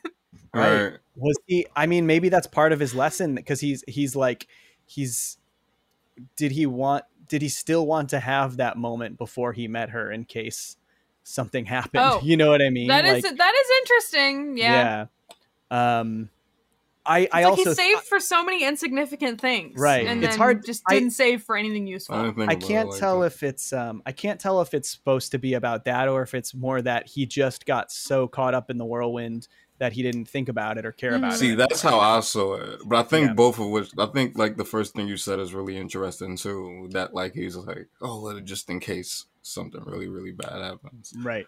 Uh, yeah, I think but that's he, really. I mean, interesting, he like he like caresses it before he puts it in his backpack before he leaves. Like he True. very much registers the button, decides Mhm. not to press it, and then puts it in his bag. Right. Mm. Oh man. That is uh that's a good Yeah, mystery. so I guess though. he didn't forget about it. I don't know. He didn't yeah, he definitely didn't forget about it entirely. Um Right. you know, but uh, yeah, it's like and I guess at the end when he like he applies his own lesson when he when he comes back to Rick and he's just like if we're you know, if we we can't just keep uh we can't I don't know, what did he say? He he he has some lesson about what he's learned over the course of of his experience and he's like if you're constantly like worrying about going back then you're you're never like really looking Kinda towards the future. Yeah. Yeah, yeah. Um You're not present either. yeah, exactly. And uh yeah, I it's ah, it's a bummer. It hurts. It's uh, it's painful. But I there's some good jokes that come in afterwards cuz when the, Totally. then there's there's the reveal that um there's the reveal that he hasn't been really saving his place. He's been creating alternate timelines and all of these alternate Mortys are literally experiencing all these things. And in Uh, a lot of legal trouble as well. Yes, exactly. um, and so he converges all of these timelines, which is interesting. Um, but there's some funny jokes because they like the show is obviously time travel is on the shelf, and they go through such Yeah. lengths in this episode to be like, it's not time travel. This is like I don't do time travel. All right, we Right, don't right, do right. it. And uh, but there is one joke that now has like a whole different meaning, and I don't know if this was the case previously. Uh, I don't know if they knew it when they wrote it, but there's a joke where he says, uh, "If Ant Man and the Wasp can do it, I'm not interested." Uh, and the funny thing about that is the co-writer of this episode, Jeff Loveness, is writing the third Ant Man movie now. That's pretty good. Isn't that wild? How That's really funny. so either they knew already or they like or like that's just the funniest coincidence yeah, possible. that's It's really, interesting. funny. um man it's uh yeah and then it's also like interesting because i i don't know coming back to the girlfriend i don't know what the implication is of it being in a different timeline. Because like alleged so basically morty they converge all those timelines in a different timeline and then rick's like i wasn't going to ruin our timeline. Let's go back to like mm-hmm. our dimension I was now." thinking this too. so if they did bring her back in any way a would would they have to do it in this other dimension or b would they just introduce the alternate version and like start a new thing would it be would she even know would she know morty were they going to meet each other again for the first time I have to let my cat Uh, out. oh kitty so Cat bad. break. cat break all right are there do we have any other thoughts on the emmy award winning the vat of acid episode any other Two quotes that I wrote down. all right let's do it Um, number one, every Rick has a vat. yeah Every It's Rick like has a vat. of all, all the multiverse Ricks, this is the one invention that all of them have. Maybe, maybe besides a portal gun. I'm assuming they all have a Right. portal gun. right Um, and then uh, with the guy who who's I think the one who like thinks he's invincible uh, to acid and he like rips his Oh clothes my off, God. and then he's like, He's feels like, like that guy had other stuff going on. yeah. i love that joke that was so funny and then the tag is him uh, that's oh that's the other joke is that in uh, when they're leaving this dimension, he's like, "I'm gonna miss this place." Johnny Carson's still alive, Right, and, then the, yeah. and then the tag, the tag is is that guy on Johnny Carson. Johnny Carson. yeah, yeah. yeah. I like that a So lot. Funny. Man, um, man, he would Johnny Carson would have been real old if he were still alive. Hell And yeah. Jo- Johnny Carson died in like like 20 years ago. he died like 16 years ago. He would have been uh if he was still doing the show in tw- in 2020 when this came out, he would have been 95 years old doing the Tonight Show. oh my goodness, that's What does he say at the end of the tag? Does he say like I'm so tired? He says something is just like I don't remember. Oh, something man. like that. Good stuff. Rest in peace, Johnny Carson. Yeah, um, Tariq, you got any last thoughts on uh, the Vat of Acid app? Great app. Great app. Nah, yeah, I think this one's great. I think this is uh cuz I love the view from halfway down, but I do think this is deserving of an award. Like Sure. I w- I wouldn't say that I would give it the award above the episode or anything like that, but I do think it's deserving of an award. If it lost to anything, at least lost to a great episode, and this is a really great episode of Rick and Morty. I agree. I'm I'm definitely like I'm I mean I feel like a lot of my salt stems from the fact that it was Bojack's final chance to win an Yeah. Emmy and it was Right, such right, a like universally like praised and beloved like incredible episode of of Bojack Horseman. Like it was Yeah, such a great yeah, yeah. episode. And the last I will say it hurts a little more that that free churro lost to an episode of The Simpsons that I do not remember at all. and so uh, that's a bummer to me. Uh, and I'm not even like I'm not even like a, a modern Simpsons hater, you know. I just don't know if any Simpsons season 30 episode deserved to beat Free Churro for an Yeah. Emmy. Yeah, Um, as a resident modern Simpsons apologist, no. you heard it here. Yeah. you heard it here. Um, but we'll uh, we'll we'll you know we'll iron out those qualms uh, in the future when we talk about BoJack Horseman, and uh, or this or when we talk about season thirty Yeah. of The Simpsons. Yeah, and in turn, season thirty of The Simpsons. Oh man. Um, all right, well let's move on to 409 Childrick of Mort. All I wrote down for the synopsis is uh Rick fucked a planet. that's Uh, that's what this again. episode's about. again.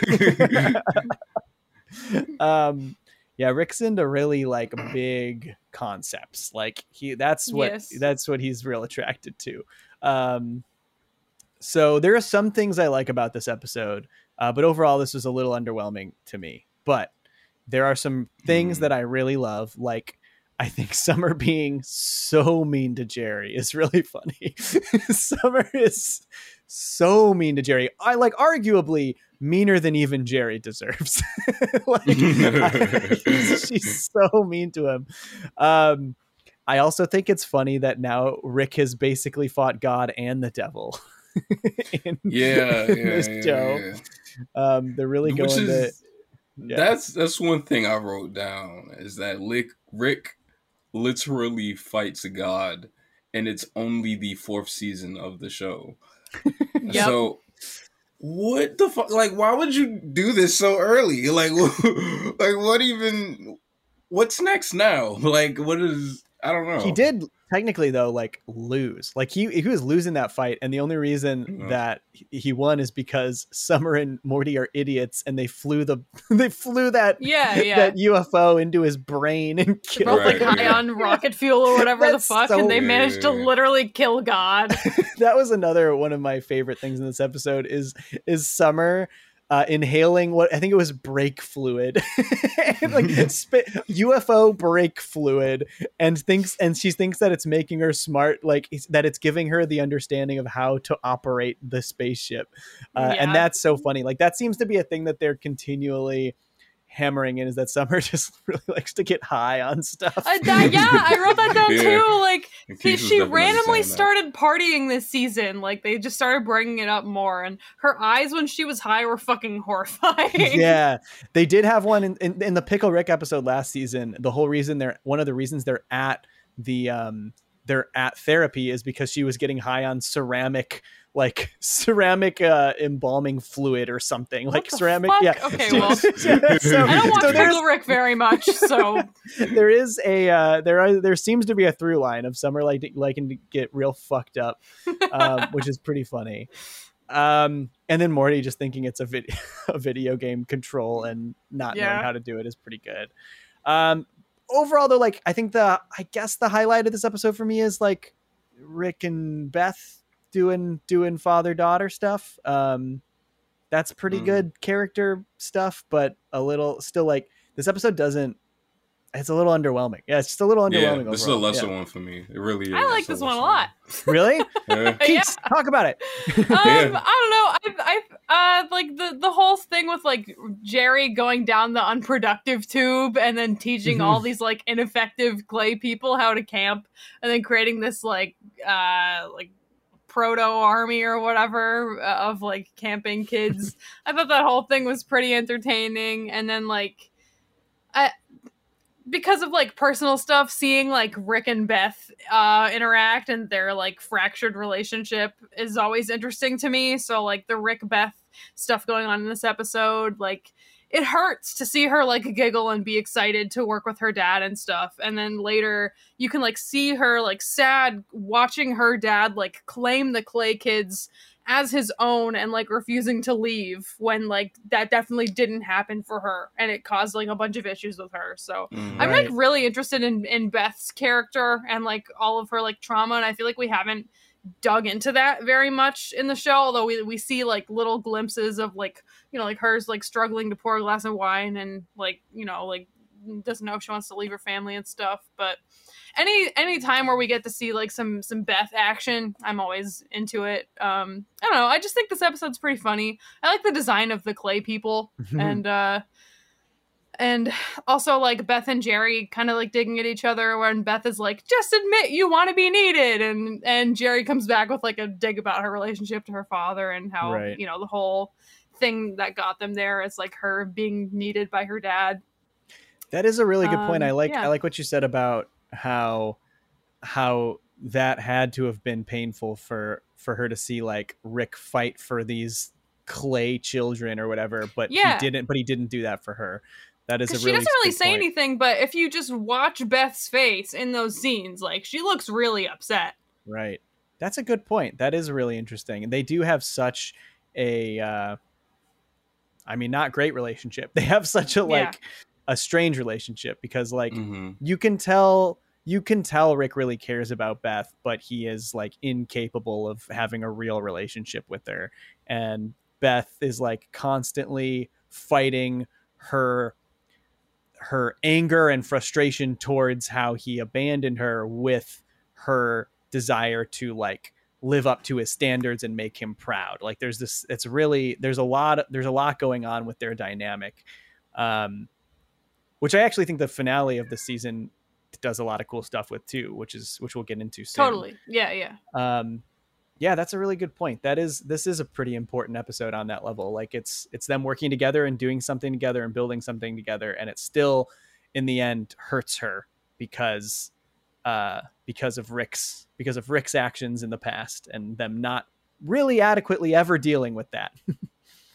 They really haven't. And like and like Jerry doesn't even really want I mean, maybe at this point he's more okay with it, but like Jerry doesn't even really want Rick around in the first place. Like Right. to cuz I don't know. So just just interesting to like see that play out and I always um like when I see like Beth kind of telling Rick to suck it, I guess, or just, you know, like calling him out on being a bad dad.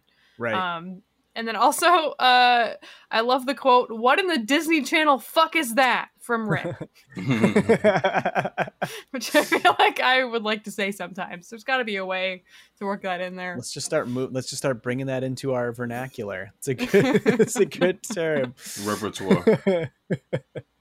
um yeah i do also like the jerry subplot like jerry i love i love jerry gaining any sort of power because it's always in the most pathetic way. It's like exactly. and it's it's always fun to see like and him and how how quickly and strongly he holds on to that power. Mhm. and uh and and he's like so he just needs it. He's so desperate for it. Um yeah that's good. Good points keeks. I uh i i don't i i don't don't love this episode but you made some strong points that it made me made me rethink a lot of it I agree.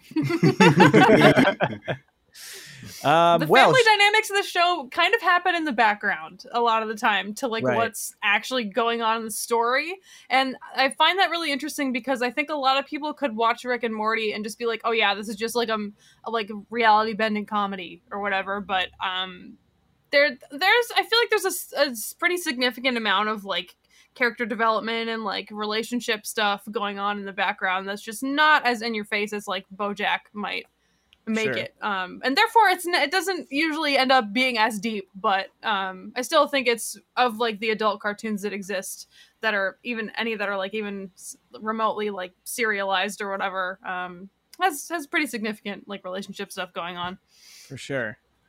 For sure. And I'm really eager to see, since they've got 60 more episodes coming at least, Yeah. what they're going to do with it. Well, Me they too. got they got a lot of ground to cover. like, what the hell is Morty going to be like in 40 episodes from now? right. Yeah. yeah, That's going to be weird. I mean, if he's come so far in these 40. so, They're gonna. We'll they, see. they- you gotta stagnate at some point, right? Like it. does- There does or you just have to be, change like, all the dynamics. line. I want them, you know what? I need them to give Morty needs a friend. Give Morty a friend. At some I point. was thinking that. I was thinking Give- that too. that's Give why i want his girlfriend to come Right. back give him something to ground him because like Yeah. at Mm-hmm. because at the moment he all we've seen is like he's he's got his obsession with Jessica. That's his only relationship with anyone at the school that we see. And then he's also Yeah. had had this meeting with this girlfriend where he like had this ongoing thing with this this girlfriend in the vat of acid episode. And Right.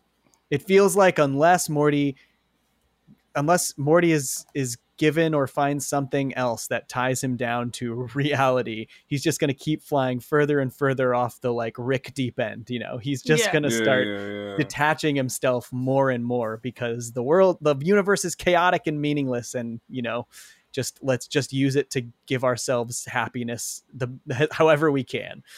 Um, yeah because he just about sees go ahead I, I- I'm sorry. When I think about that, I think about like uh like Steven Universe and how like some people's problems. I guess were, when you look at this show, I guess the way it aired, like because I was one of those people that would get annoyed sometime. Like, oh, we're going away from the plot so Steven can just run around in the town. Like, all right, come on, man. Like, I want to, what's going, on, what's going to happen next?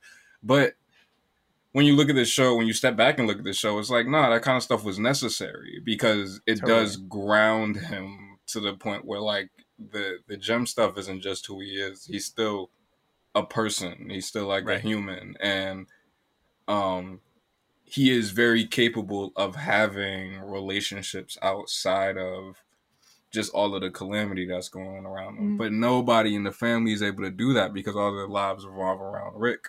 Nobody right. has friends except Summer, and even Summer's friends are disposable.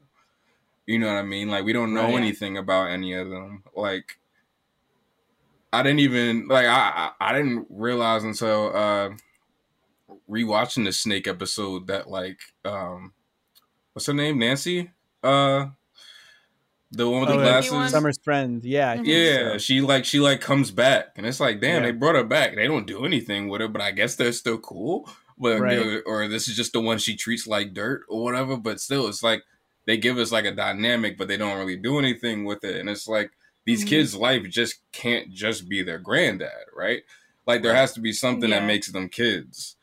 Uh, and Summer has friends, like we see that, like she's got her friends.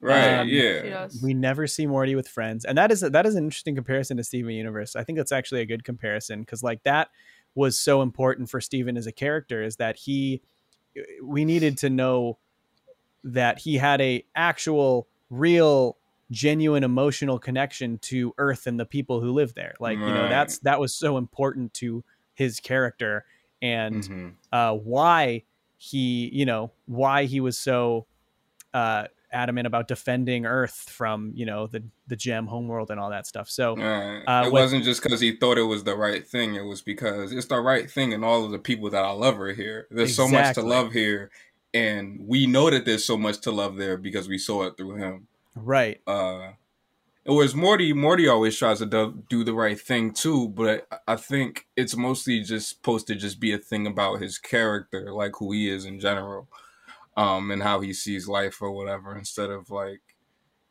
you know, you I don't wonder... really like the uh like the the like the cloud when they like save that the the fart cloud shit like it's it's like Morty doesn't necessarily I mean he kind of does develop a connection to it but we just instantly meet it and Morty's like no what the hell we can't let something die like that's just kind of what right. he does instead of like it being like I don't know because I, I, I get I get the function though I do get the function but I do think in order to switch it up like grounding these characters somehow and just giving them a chance to uh talk to people on the on the planet they live on you know what i mean like would would help I think I, it's especially important for Morty because, um, in the same way that Rick is kind of like traumatized by all of his adventures and like, you know, like just holds all of this scary, horrifying shit, like uh, what was in the cat's memory in his brain, and like doesn't it make it anybody else's responsibility. Like Morty has been on a significant amount of adventures with Rick now too, and like that must be completely alienating from like everyone else his age who's right. just you know going to school, going home, hanging out with friends or whatever. Like he, when he goes to school, he's like, yeah, yesterday my grandpa and I went to an alien planet made of dicks or whatever, you know. So like he he doesn't like have anyone to relate to that's his age, and even like his relationship with each of his family members is pretty broken. So it, I mean, like he and Rick are probably like the cl- closest thing that he has, and Rick is constantly telling him he's a stupid piece of shit. So like, I yeah, I really do want Morty to have, I guess, a friend, but I, I want the girlfriend to come back, as you can tell. But I don't know, I, right, I do yeah. I do want him to have something to ground him and like make him feel more human because he yeah it just it definitely seems like he's kind of going down the rick path of just becoming kind of like detached and cynical about humanity because of all of his adventures. Yeah and i wonder if like the experience of you know that season one in season one we we get that that big moment in rick potion number nine where they they move from his original universe over to to this one. And i'm i wonder if him if if morty not making friends is his own decision he's like keeping people in arm's length knowing at any moment we might flip and have to go to another dimension and then I just got to do this again. You know what I mean? It's like get Mhm. close to someone only for it not to matter again. Well, Um, anyone who's like moved cities as a kid can probably relate to that in some way. for way. sure. For sure. I hope it's something they explore moving forward because I think there's a lot of uh I think there's a lot of rich narrative possibilities there. So Totally. we'll find out. Right. Um, well, let's move on to the finale of season four. Four ten. another another bad pun name. It says a Star. Let's I it. did. It took me so long to figure out this was a Star Wars pun name. Star Mort Return of the Jerry, which is supposed to be Star Wars Return of the So Jedi. bad. That was obvious to me immediately. I don't even like Star Wars. I, I, it's just a. I, I just think they're It- so. I don't know. It sucks. I don't okay. um, I love Return of the Jedi, but I don't like this title. Uh, anyways, Clone Beth returns. That's interesting. Um, this is, I think, a really, I think this is a really cool finale. Um, I think this is one of the biggest, most fun, most finale feeling finales. Uh, other, you know, season. I think Yeah. season two and season four have to me the best season finales of uh, of all of these. You know, season three had the um, Rick versus the President one. Season one had the party one, um, and uh, Ricksy Ricksy business, I think it was. But this one is fun because it feels like they kind of just saved all of their serialized stuff for one episode, and we're like, Yeah. all right, we're gonna like plug it in and make this one big story where all of these things come back and and I think it does a really it has like a really effective ending beat. Um, but yeah, I got a lot of thoughts about this one that I got written down. What do you guys think? I like it a lot. yeah, I like. I like. I like this one. Like it's kind of. I don't know. Like it is kind. It is a little. uh It's like in my mid tier in my rank, but I did enjoy this one. anytime we see Beth, as I said earlier, like and her storyline, because the the whole like clone Beth thing um in the previous seasons was always really interesting to me, and I was like, ho- I was really hoping they would continue that because she's like clearly not happy in her home environment, and like the whole show, you can kind of tell that she is like upset with her dad, upset with her husband, like regretting all these choices. She's talked about how like her kids were a mistake and all this stuff. So seeing um you know, if she's the clone or who knows, seeing Space Beth come back and Right. like them sort of like banding together and being like, fuck you, dad. We literally don't care who's the real one because we have like a family and like a space war to manage. I just, Mhm. I think that's really cool. Yeah. but I am so, I want to know so badly who's who, and I really don't know if they're going to tell us. I don't think they will. And I and honestly I don't know I don't know if it matters because I think I don't think, I mean, it really doesn't. yeah, it's like I that's I think what is really cool about that storyline is like obviously we reveal that Rick didn't even have the balls to like know what he did. You know, he's just like I'm going to not only mind blow this, but I'm going to the scenario that I did it I did it for it uh, was one that I don't know. Like I just randomized it to the point where I don't know which one is which. he Um, just sits down and he goes, "Holy shit, I'm a terrible." Father. Yeah, he's just a huge which is coward. A sick He's just- line. yeah. Yeah, it's true, and he's just like, yeah, he's just a big coward. Like it's the mo- one of the most cowardly things we've seen him do. But I do think, like at the end of the day, now these are just both people. Like these are both Yeah. Beths. These are both people. They have their own lives, and like at the end of the day, they're like it doesn't seem like Space Beth wants to return and be a mom, and it doesn't seem like Mom Beth wants to go to space. So like yeah. like they they are going to live their own lives and they should and i think that's cool and i hope we see i hope we get more space beth moving forward and i would actually like Yeah. to see space beth's like relationship with the family moving forward i think that would be really interesting. Me too. um even if she's not around to be a mom like i just still think like the cool she's like the cool aunt now you know what i mean like and, yeah, I, uh, thi- I think yeah. Morty says like now we have two awesome moms or something like Right. that. So it seemed like at least in in that episode she would be part of the family in some Right. capacity. She's not in Mhm. any season five trailers, but I'm sure she, there's no way she's just gone. Like she'll, I'm sure she's like doing her own stuff, but I'm sure she'll be in the show at some point. I Um, feel like she probably will. Yeah, and I thought this was like, even though like they even call itself out, a with the title, and b saying, oh, we're skew- skewing a tad Star Warsy here. Um, but I do like how, uh, I like how fun that conflict gets. I like that like this is like oh it's the new pr- improved Galactic Federation after the Federation was destroyed in season 3 by Rick. I like that they like bring that back. That's evolving. That's a whole new thing. Um Clone Beth returns, Susan Sarandon returns at the therapist, Tammy Right. returns, Bird Person returns. They're basically just like let's let's bring it all back. This is like the finale. We're bringing all these people back. The fans will be happy. We're not bringing back Evil Morty yet, but be happy about this, fans. You He's Phoenix person.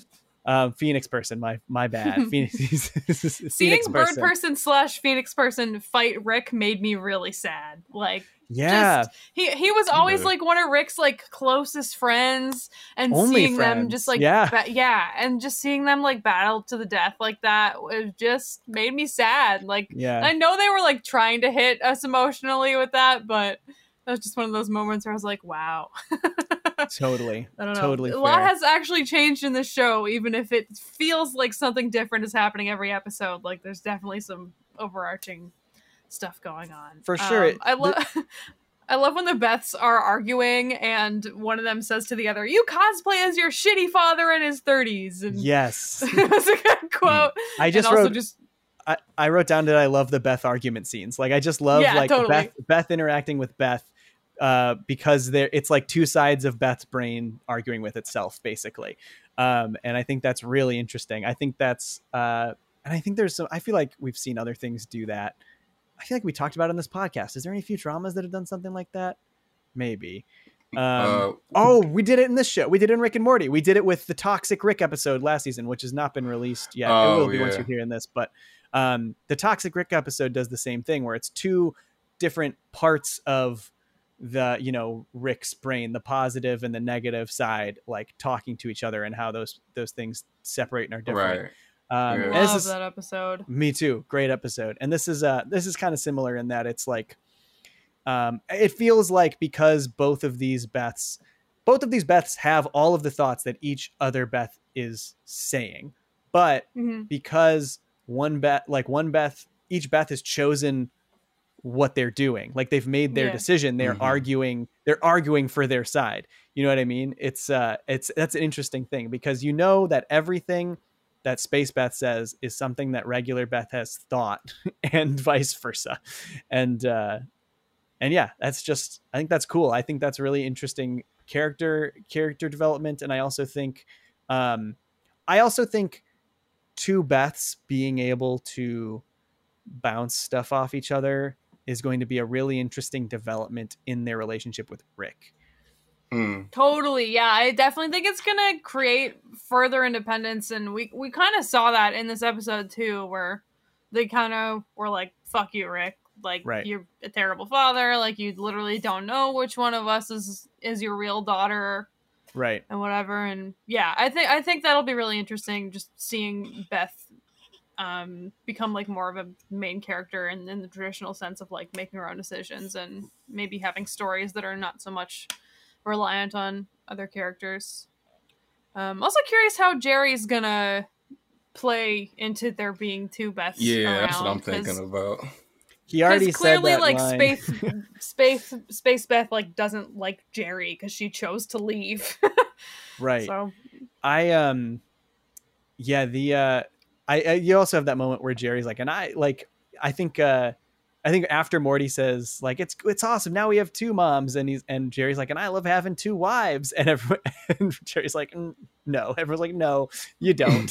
Like there's no way that space Beth is into you Jerry. Right. there's a reason she went to space. Uh, but um I do uh I also think there's like that all important moment in this episode is that when given the possibility of learning which which Beth is which, both Beths were like, we don't care. We that's not important to us anymore. Yeah. Like we are like we are our we are ourselves now. Like we don't need to know which we don't need to know which one of us is which to know that you're a bad dad. So uh so cope, Rick. Um it's interesting. Yeah, I'm I'm I'm hopeful that they do more with that. Th- those- These are the things that I just hope this. These are the ways that I hope the show continues to evolve because, you know, it felt like season three did the divorce story, and then at the end they were like, "We're gonna bring it all back. It's gonna be more streamlined, like season one." And uh, and then and now they're like introducing all of this they're kind of bringing back some of the serialized stuff, and I'm like, well, I hope you keep it. I hope you keep this stuff. Like, I Me want, too. Yeah. I want ongoing change. You know? I really hope they do too. Um, yeah, yeah, yeah, because it was it was interesting. Um, the the last season with like the Beth and Jerry relationship when she like didn't know if she, she was mom Beth didn't know if she was a clone, and then there she and Jerry are talking, and he's like, "You're my Beth," and then Right. they have like.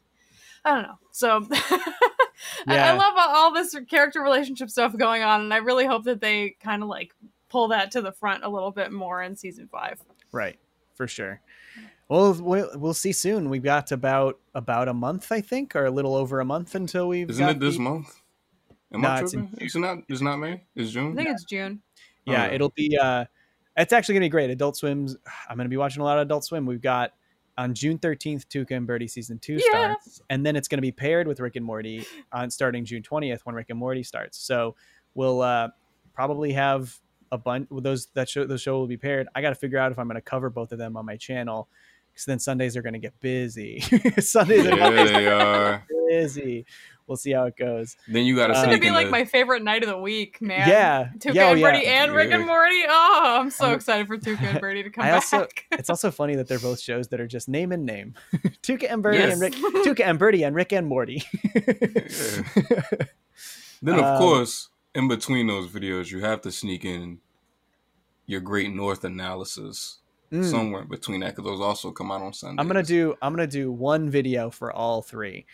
Um, it's yeah. Mm. I think people. I think there's a lot of crossover audience between those three shows. so I think I'm really gonna. I'm gonna lock That's in on the great, good. the Great North Tuca and Birdie, Rick and Morty stands. And you know, there's definitely those people definitely exist. There's tons of them. I'm tapping Yeah. into the market. I'm gonna lock it down. um, I do want to watch more Great North. Actually, I watched the first couple and I thought it was charming. So we'll see. Well, I gotta, I'm gonna watch. I think the season's ending soon. I'll give it a. I'll give it a proper watch at some point. yeah, I think all of those Fox shows. I think there's only two left. I think. Nice. Uh, They're still so- doing, still doing Simpsons and Family Guy. Is that it? Yeah, yeah, and it, uh, as of lately, they've all had the same order of twenty per season. Mm, Uh, and I know sense. for obvious reasons, I know that Family Guy is on 18. mhm. So as I think, I think that I think it's over. Like I think like this, might, there might be two more for all of the shows before uh, Family Guy counter going up. Um, I almost did it. You, hey, I wouldn't have said anything if you didn't. you brought up you brought up the Great North. You I sent us did, but that doesn't mean family. I almost said Family Guy, but I was like, no, they're That's gonna true, blame me it. for the counter. I So- said it. I brought it the Great North. uh, you know, you guys are. It's gonna blow your minds when we cover Family Guy eventually. Just you wait. Just They'll never you know. wait. They'll never know about the conversation we had yesterday. You'll never know. Yeah. All right. Do you guys have any thoughts on the season finale before we talk about our our thoughts on the season as a whole? Although we've already talked about our thoughts on the season as a whole a bit, but we should talk more and uh, and then do our rankings. Why does Phoenix person have an off switch? It's like some Phineas and Ferb shit.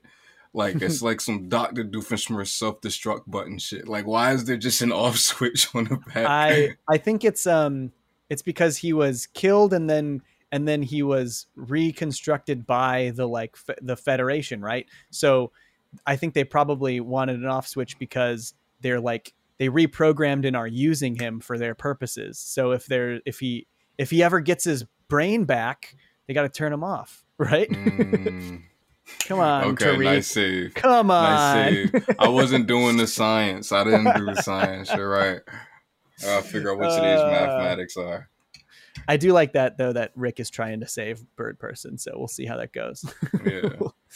um our, oh i also think that the ending song works when he's looking through his mind-blowing uh memory like we talk Mm. about how sometimes these ending dramatic songs feel a little out of place and i think this one was really good I Um, agree.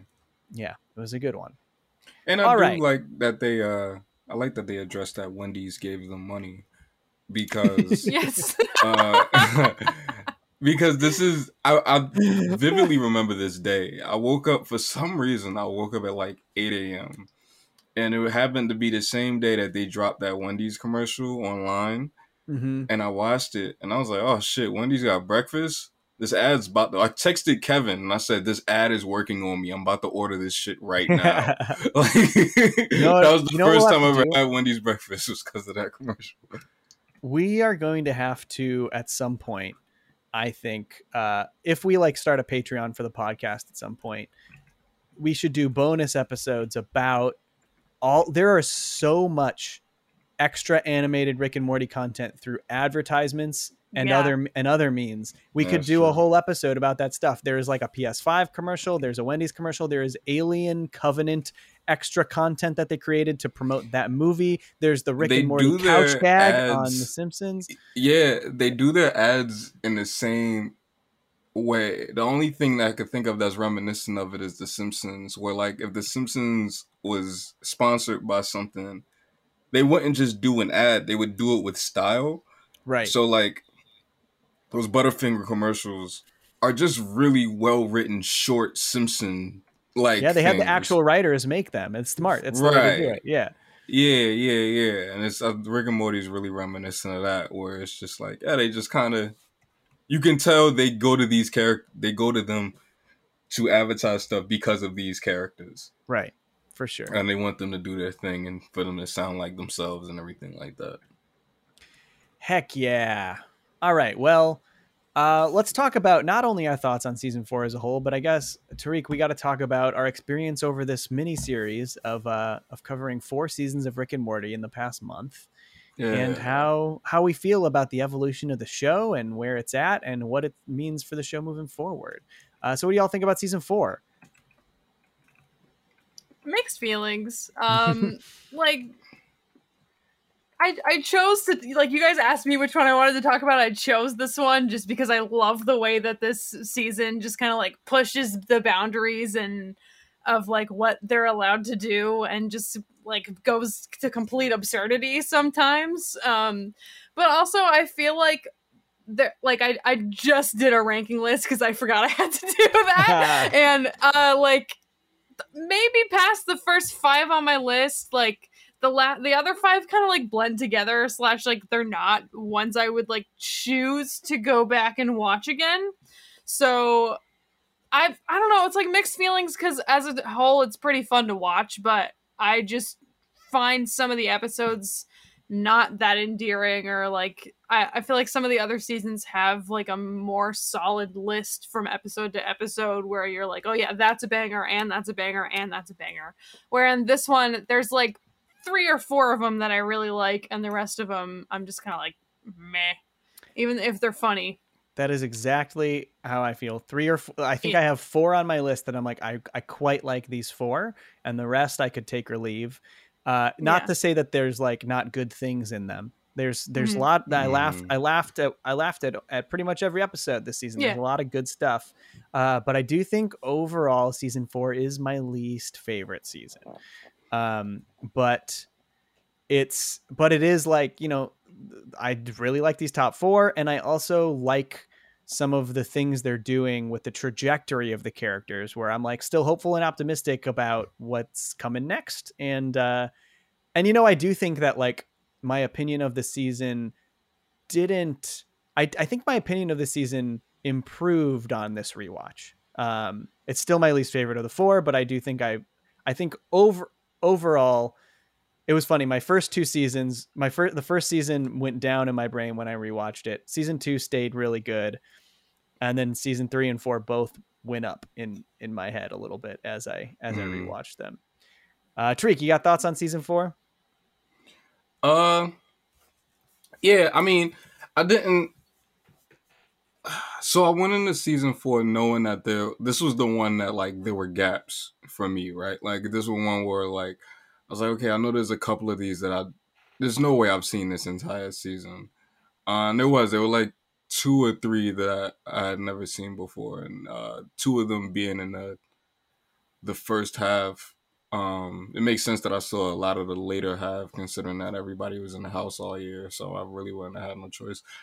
Um, and I struggled for a while trying to figure out if I like the first season more or if I like this one more.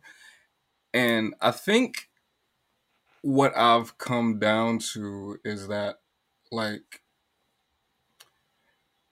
while this is more consistently like what the show is and like what has become like it's fully realized, right? I don't think there's an episode this season that I like as much as oh say 60 minutes. You know what I mean? Mm. So I think that's what might that might make this uh less than the first one for me, but at the same time, the first one is wildly more inconsistent than this one because this is obviously where they found their footing. Uh, so I don't know. I guess it kind of just depends on um on uh, on which day you ask me, but I do think that like I, I agree with what y'all was saying. There's I have two.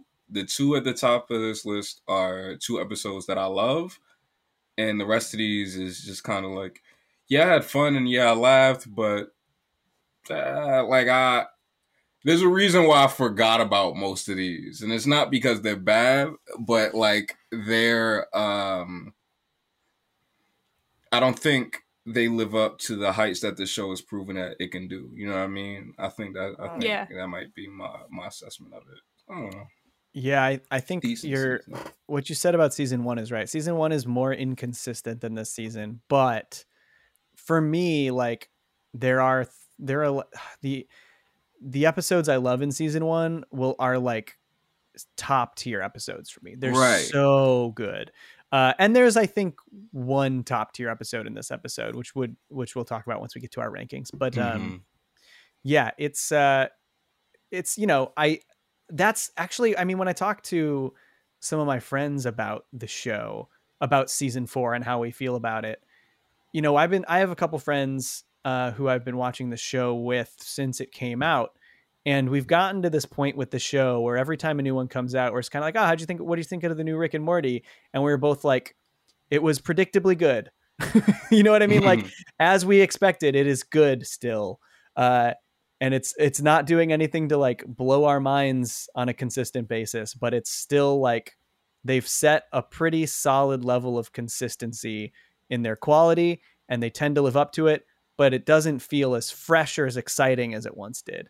Mm. Um, but that's not to say it's bad. It's like it's it's almost a victim of its own success. the show, you know. Yeah, mm-hmm. I yeah. hear that. Yeah. Yeah, it's it's like it was frustrating for me to watch again a little bit because I think because I love this show so much and there there just aren't like a whole lot of animated shows out right now that like hold my interest super well or at least you know like before the last year when i met you guys and you yeah. guys showed me some cool new shows but um like when when this came out the main things i was interested in were like bojack and rick and morty unless tuca and birdie was out by then mm-hmm. um so like rick and morty coming out was like a huge thing for me i was like oh yes this animated show that i love where it's hard for me to find ones i love is like every new episode i was like so hyped for it just like trying to watch it as soon as possible. And I think I, it kind of colored the way that I like remembered the season because I definitely like the season less after rewatching it and taking notes. It just like with the rose colored glasses taken off. Right. Um, yeah, it was it was a little bit disappointing, and I so yeah maybe maybe season three is my favorite if I think about it, or maybe I just don't have a favorite season of the show and I just have favorite episodes because right. they they differ so much. Um, yeah, I don't know. It was it was interesting. Like I I don't think any of these episodes are bad by any means. Even my least favorite one is still enjoyable to watch, but it's right. just not hitting the same as some of the earlier stuff and maybe that's an effect of them being more organized. Maybe like the chaos had you know pl- had some play in those earlier episodes. I don't know. I'm curious to see what season five is going to look like because of that. Yeah it looks like there's some interesting stuff happening in season five. Um, the trailers, there's a couple trailers out. They look, I mean, it looks looks like Rick and Morty. it's hard to. yeah, the trailers don't really tell you anything. yeah. Like I'm happy to see them, but it's just like um, like I was thinking about that. Like it must be like so, it must feel so artistically devoid for them to like try to grab like all the like laughable moments and like the quirky scenes to like Right. put in a one minute, 30 second trailer when like you know that every joke in Rick and Morty for the most part has been like building throughout the episode and like yeah, yeah, has yeah. payoff. Yeah, So true. I, yeah, it must, it must just suck to be like Justin Roiland and Dan Harmon and be like, all right, guys, we gotta cut a minute Where are the long jokes? trailer of Yeah. our new Right. season. Um, yeah, I'm, I'm excited to see what season five brings. And I guess we haven't really talked about this, Tariq, but I guess we should probably try to line up our upcoming miniseries so that when season five ends, we cover it pretty quickly. Like that feels like the move, right? like I was thinking that too. I was thinking about yeah. we recording this. Yeah. Yeah. So I guess we'll, I mean, we don't have the full schedule yet. We know it starts on June 20th. We don't know if there's going to be a hiatus like there was last year. So we'll keep an eye on it. But um, I will, we're going to do our best. And I guess this goes for any show that we end up covering that isn't finished yet. Um, if we, you know, if we catch up to where we are, we'll try to, we'll try to cover the new seasons uh, when they're when they're most being talked about. Right when season five's over and everyone's like, "Let's talk Rick and Morty season five. You can count on cartoons that curse, unless we fuck it up. We'll find out. Um, um, all right, should we do our rankings? Let's Yeah. do it. Let's get there. All right, I'll go first. Here we go. Yeah. Um, okay, ten Rattlestar Ricklactica, nine Promortyus, eight Childrick of Mort, seven One Crew over the Cuckoo's Morty, six Claw and Hoarder Special Ricktim's Unit. These titles. Five Edge of Tomorty Live Die Rickpeat. Uh, four The Old Man in the Seat. Three Never Ricking Morty. Two Starmort Return of the Jerry and one the Vat of Acid episode. Ours is kind of close. Really? I was expecting us to be real different, but we'll we'll see it. We'll It's see how it goes. it's kind Yeah. of like, it gets a little messed up in the. I in the changed a couple half, on the but- fly. I like I changed some while we were while we were recording, uh, and Yeah. I changed I changed more uh, right before I said it. I was like, wait, I changed my mind at the last. Okay. All right. Uh, I got number ten, Rattlestar Rick Galactica. Uh, number nine, Never Ricking Morty. Number eight, Primordius. Number seven, Rick Child of Mort. Number six, Edge of Tomorty. Rick Die Rickpeat. Number five, One Crew Over the Crewcoo's Morty. Wow, I said that. Number four, Star Mort's Rickturn of the Jerry. Number three, Claw and Hoarder, Special Victims, Morty. Number two, The Old Man in the Seat. And number one, the Vat of Acid episode. nice. I like how high Clone Hoarder is for you because people don't like that one. It's, it's so fucking funny. It's funny. Like, Pretty high on my list too. I also wanna- think it's pretty it's funny. really we like funny. to fuck woolly mammoths. He's listening to Future. It's so funny. I like that one. I didn't All know right. people don't like it. I like that one. That's funny. Keeks, what you got? What you got? All right, ten. Okay, and and as a disclaimer, like the ones in the middle, they're all kind of a blob in my brain. So, eh, No worries. You know. I could shift them around. We're not judging wanted you to. too hard. Um, but number 10, Rattlestar Ricklactica. Number 9, One Crew Over the Crew Cuckoo's Morty. Number 8, Never Ricking Morty. Number 7, The Old Man and the Seat. Number 6, Proto Mortius. Number 5, Childrick of Mort. Number 4, Claw and Hoarder, Special Victims Morty. Number 3, Star Mort, Return of the Jerry. Number 2, Edge of Tomorty, Rick Die Repeat. And number 1, Vat of Acid. Hell yeah. Well, we all got the same 10 and 1. That's Mhm. Yeah. right? Yeah. It's awesome. Pretty That's clean cut, cool. uh, so we're agreed there. um, yeah, I think like I mean, what is there to say? I mean, we are we kind of already talked about a lot of our differences, opinions of some of these episodes. Like obviously, you guys didn't like Never Ricking Morty as much as me, but that's very understandable because I just like really dug the absurd meta level of of writing commentary in it, um, but not one that I blame anyone for not liking. All right. I like it. I would Yeah. just like I just like some of the others more. Yeah, for like sure. everything except for One Crew Over the Cuckoo's Morty and Rattlestar Ricklactica. I would say that I like a lot. Right. Like like I'm and then Cuckoo's Morty. I just like don't really like like the action crew type episodes, even though there's some really funny moments. I was- then, you know, It's it's still Rattlestar pretty- Galactica. We didn't even talk about the Jerry plot when when his when he has like the shoes. Oh, that is actually a floating. Oh, we didn't even mention it. And you know what? We should have because it's actually a good B plot. It That's the best it's part of the really Really good. episode. funny B plot. It oh is man, really you're good. right. In fact, Yeah, that is damn. like the highlight of the episode is Jerry's Right. stubbornness. Jerry being like, "No, I will not ask for help. I'm going to come down from my floating nightmare and figure it out." Uh, that is such a that is such a funny B plot. A great Jerry B plot. Yeah. You know that when Jerry is the best part of the episode, the episode's uh Hey. The best. I mean, well. Uh, man, one thing about Cuckoo's Morty, man, is that like it would have been lower, but the end saved it. That Netflix stuff Dude. is what got it to the middle of it my was list. funny. Yeah. I was Like, actually did gonna all of say. I was gonna say like going into the season, I was expecting that to be. It's still seven, but I was expecting that to be like bottom, like real close to the bottom. I was like, oh, that's my one of my least Mm. favorites.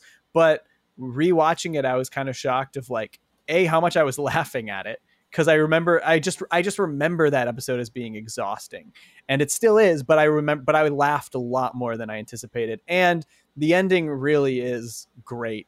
The Netflix stuff is so funny, and the fact that like he was heisting he was heisting Morty's Morty's opinions basically. He was like he was just ins- he was uh yeah, he was he was heisting Morty's uh passion for, for writing a Right. heist Yeah. For film.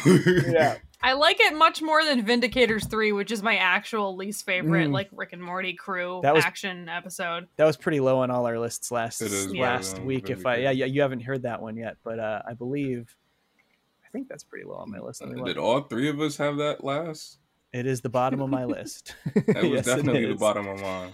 Yeah, and I think probably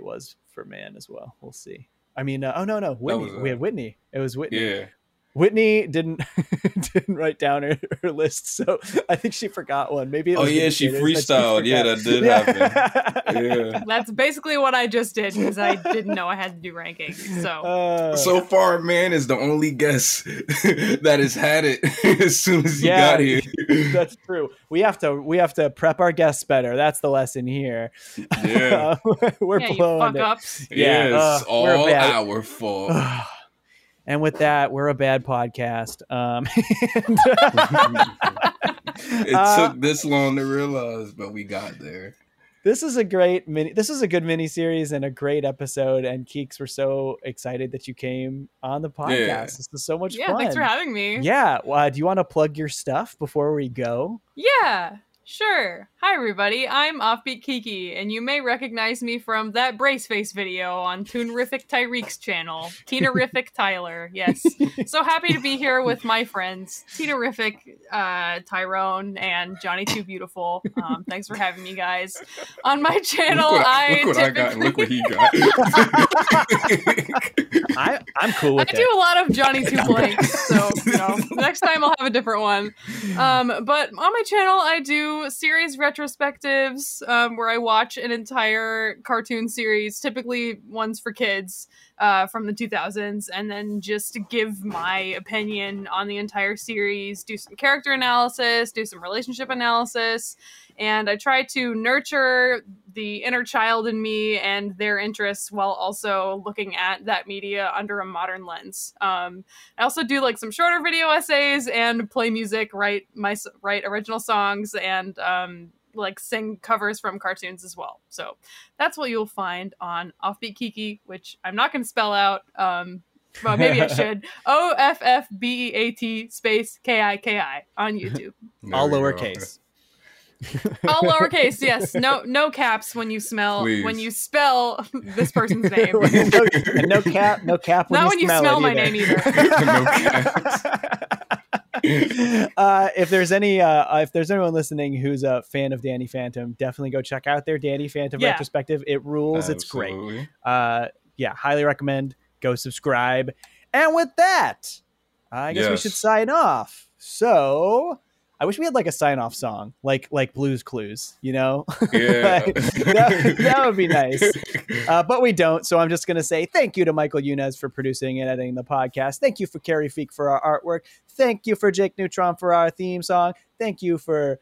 Uh, thank you to Tariq for co-hosting. Thank you to Oh, Offbeat Kiki for guesting, and thank you to all of you for listening. Uh, we love you, but also f- you. We'll see you next week. Yeah, Fuck you. I'll be back. That love. Yeah. Oh, Everybody wait. put hearts. Wait, we can't what- say goodbye. We have to tell everyone that uh, we're covering a new show next week. We are Whoa. doing that. Fuck. I almost blew it. You know what? I'm the best. I reminded you guys. Dude, it is true. Wow. That What was a close one. And the funny thing without is, is so many people are going to have clicked out of this already because we started Yep. signing off, and they're going to be like, "Wait, what are you doing next?" Well, you should have listened to the whole thing. Fake I that's right. uh, okay, here we go. Next week, we're going to start covering Archer. Uh, we're pretty stoked. I haven't watched Archer in a long time. good. Big fan of Me Archer. We've gotten a handful of requests for Archer. Um, and we decided last second, like, you know what? Let's do Archer. We don't know how many we're going to do because we so far we've been doing four season miniseries. We did four seasons of Futurama. We did all four seasons of Rick and Morty. And the month long miniseries has worked really well. So tentatively, we're at least going to do four seasons of Right. Archer. And then we'll decide at the back end, you know, if we want to just keep rolling with it, maybe do a couple more than that, um, or if we want to take a break and cover it again later. Uh, Mhm. But, you know, we've got stuff we got to return to. We've actually uh, already recorded a Bender's Big Score episode, a little uh, B- That was BTS a while there. ago too. We recorded that so long ago, and we don't know when y'all are going to hear it. We have no Right. idea. So It's in the past. Uh, Keep it in your back pocket for when you guys have an off week, you know? Yeah, Right. we're. I mean, I think we'll we'll probably try to. You know, if we need to use it in an off week, we will. But we'll try to do a month that's just all the movies, all the Futurama. Ooh, that would be awesome. Yeah. Um. So I we'll just see how I can't goes. wait until like we don't release the episode till like one of us moves or something. So like when they finally get it, it's just like the old background. Like I don't even live here anymore. That's true. That would be. Oh man, that's a funny thought. Um. But yeah, it's gonna be. Uh, it's gonna be fun. Archer will be a really fun show to explore, re-explore, and revisit. And we hope you. Uh, we hope you join us on that adventure. So. Um, and with that, I already said all the sign offs, so f- you again. Goodbye. You again. Everybody put hearts up. Hearts. Cartoons that love.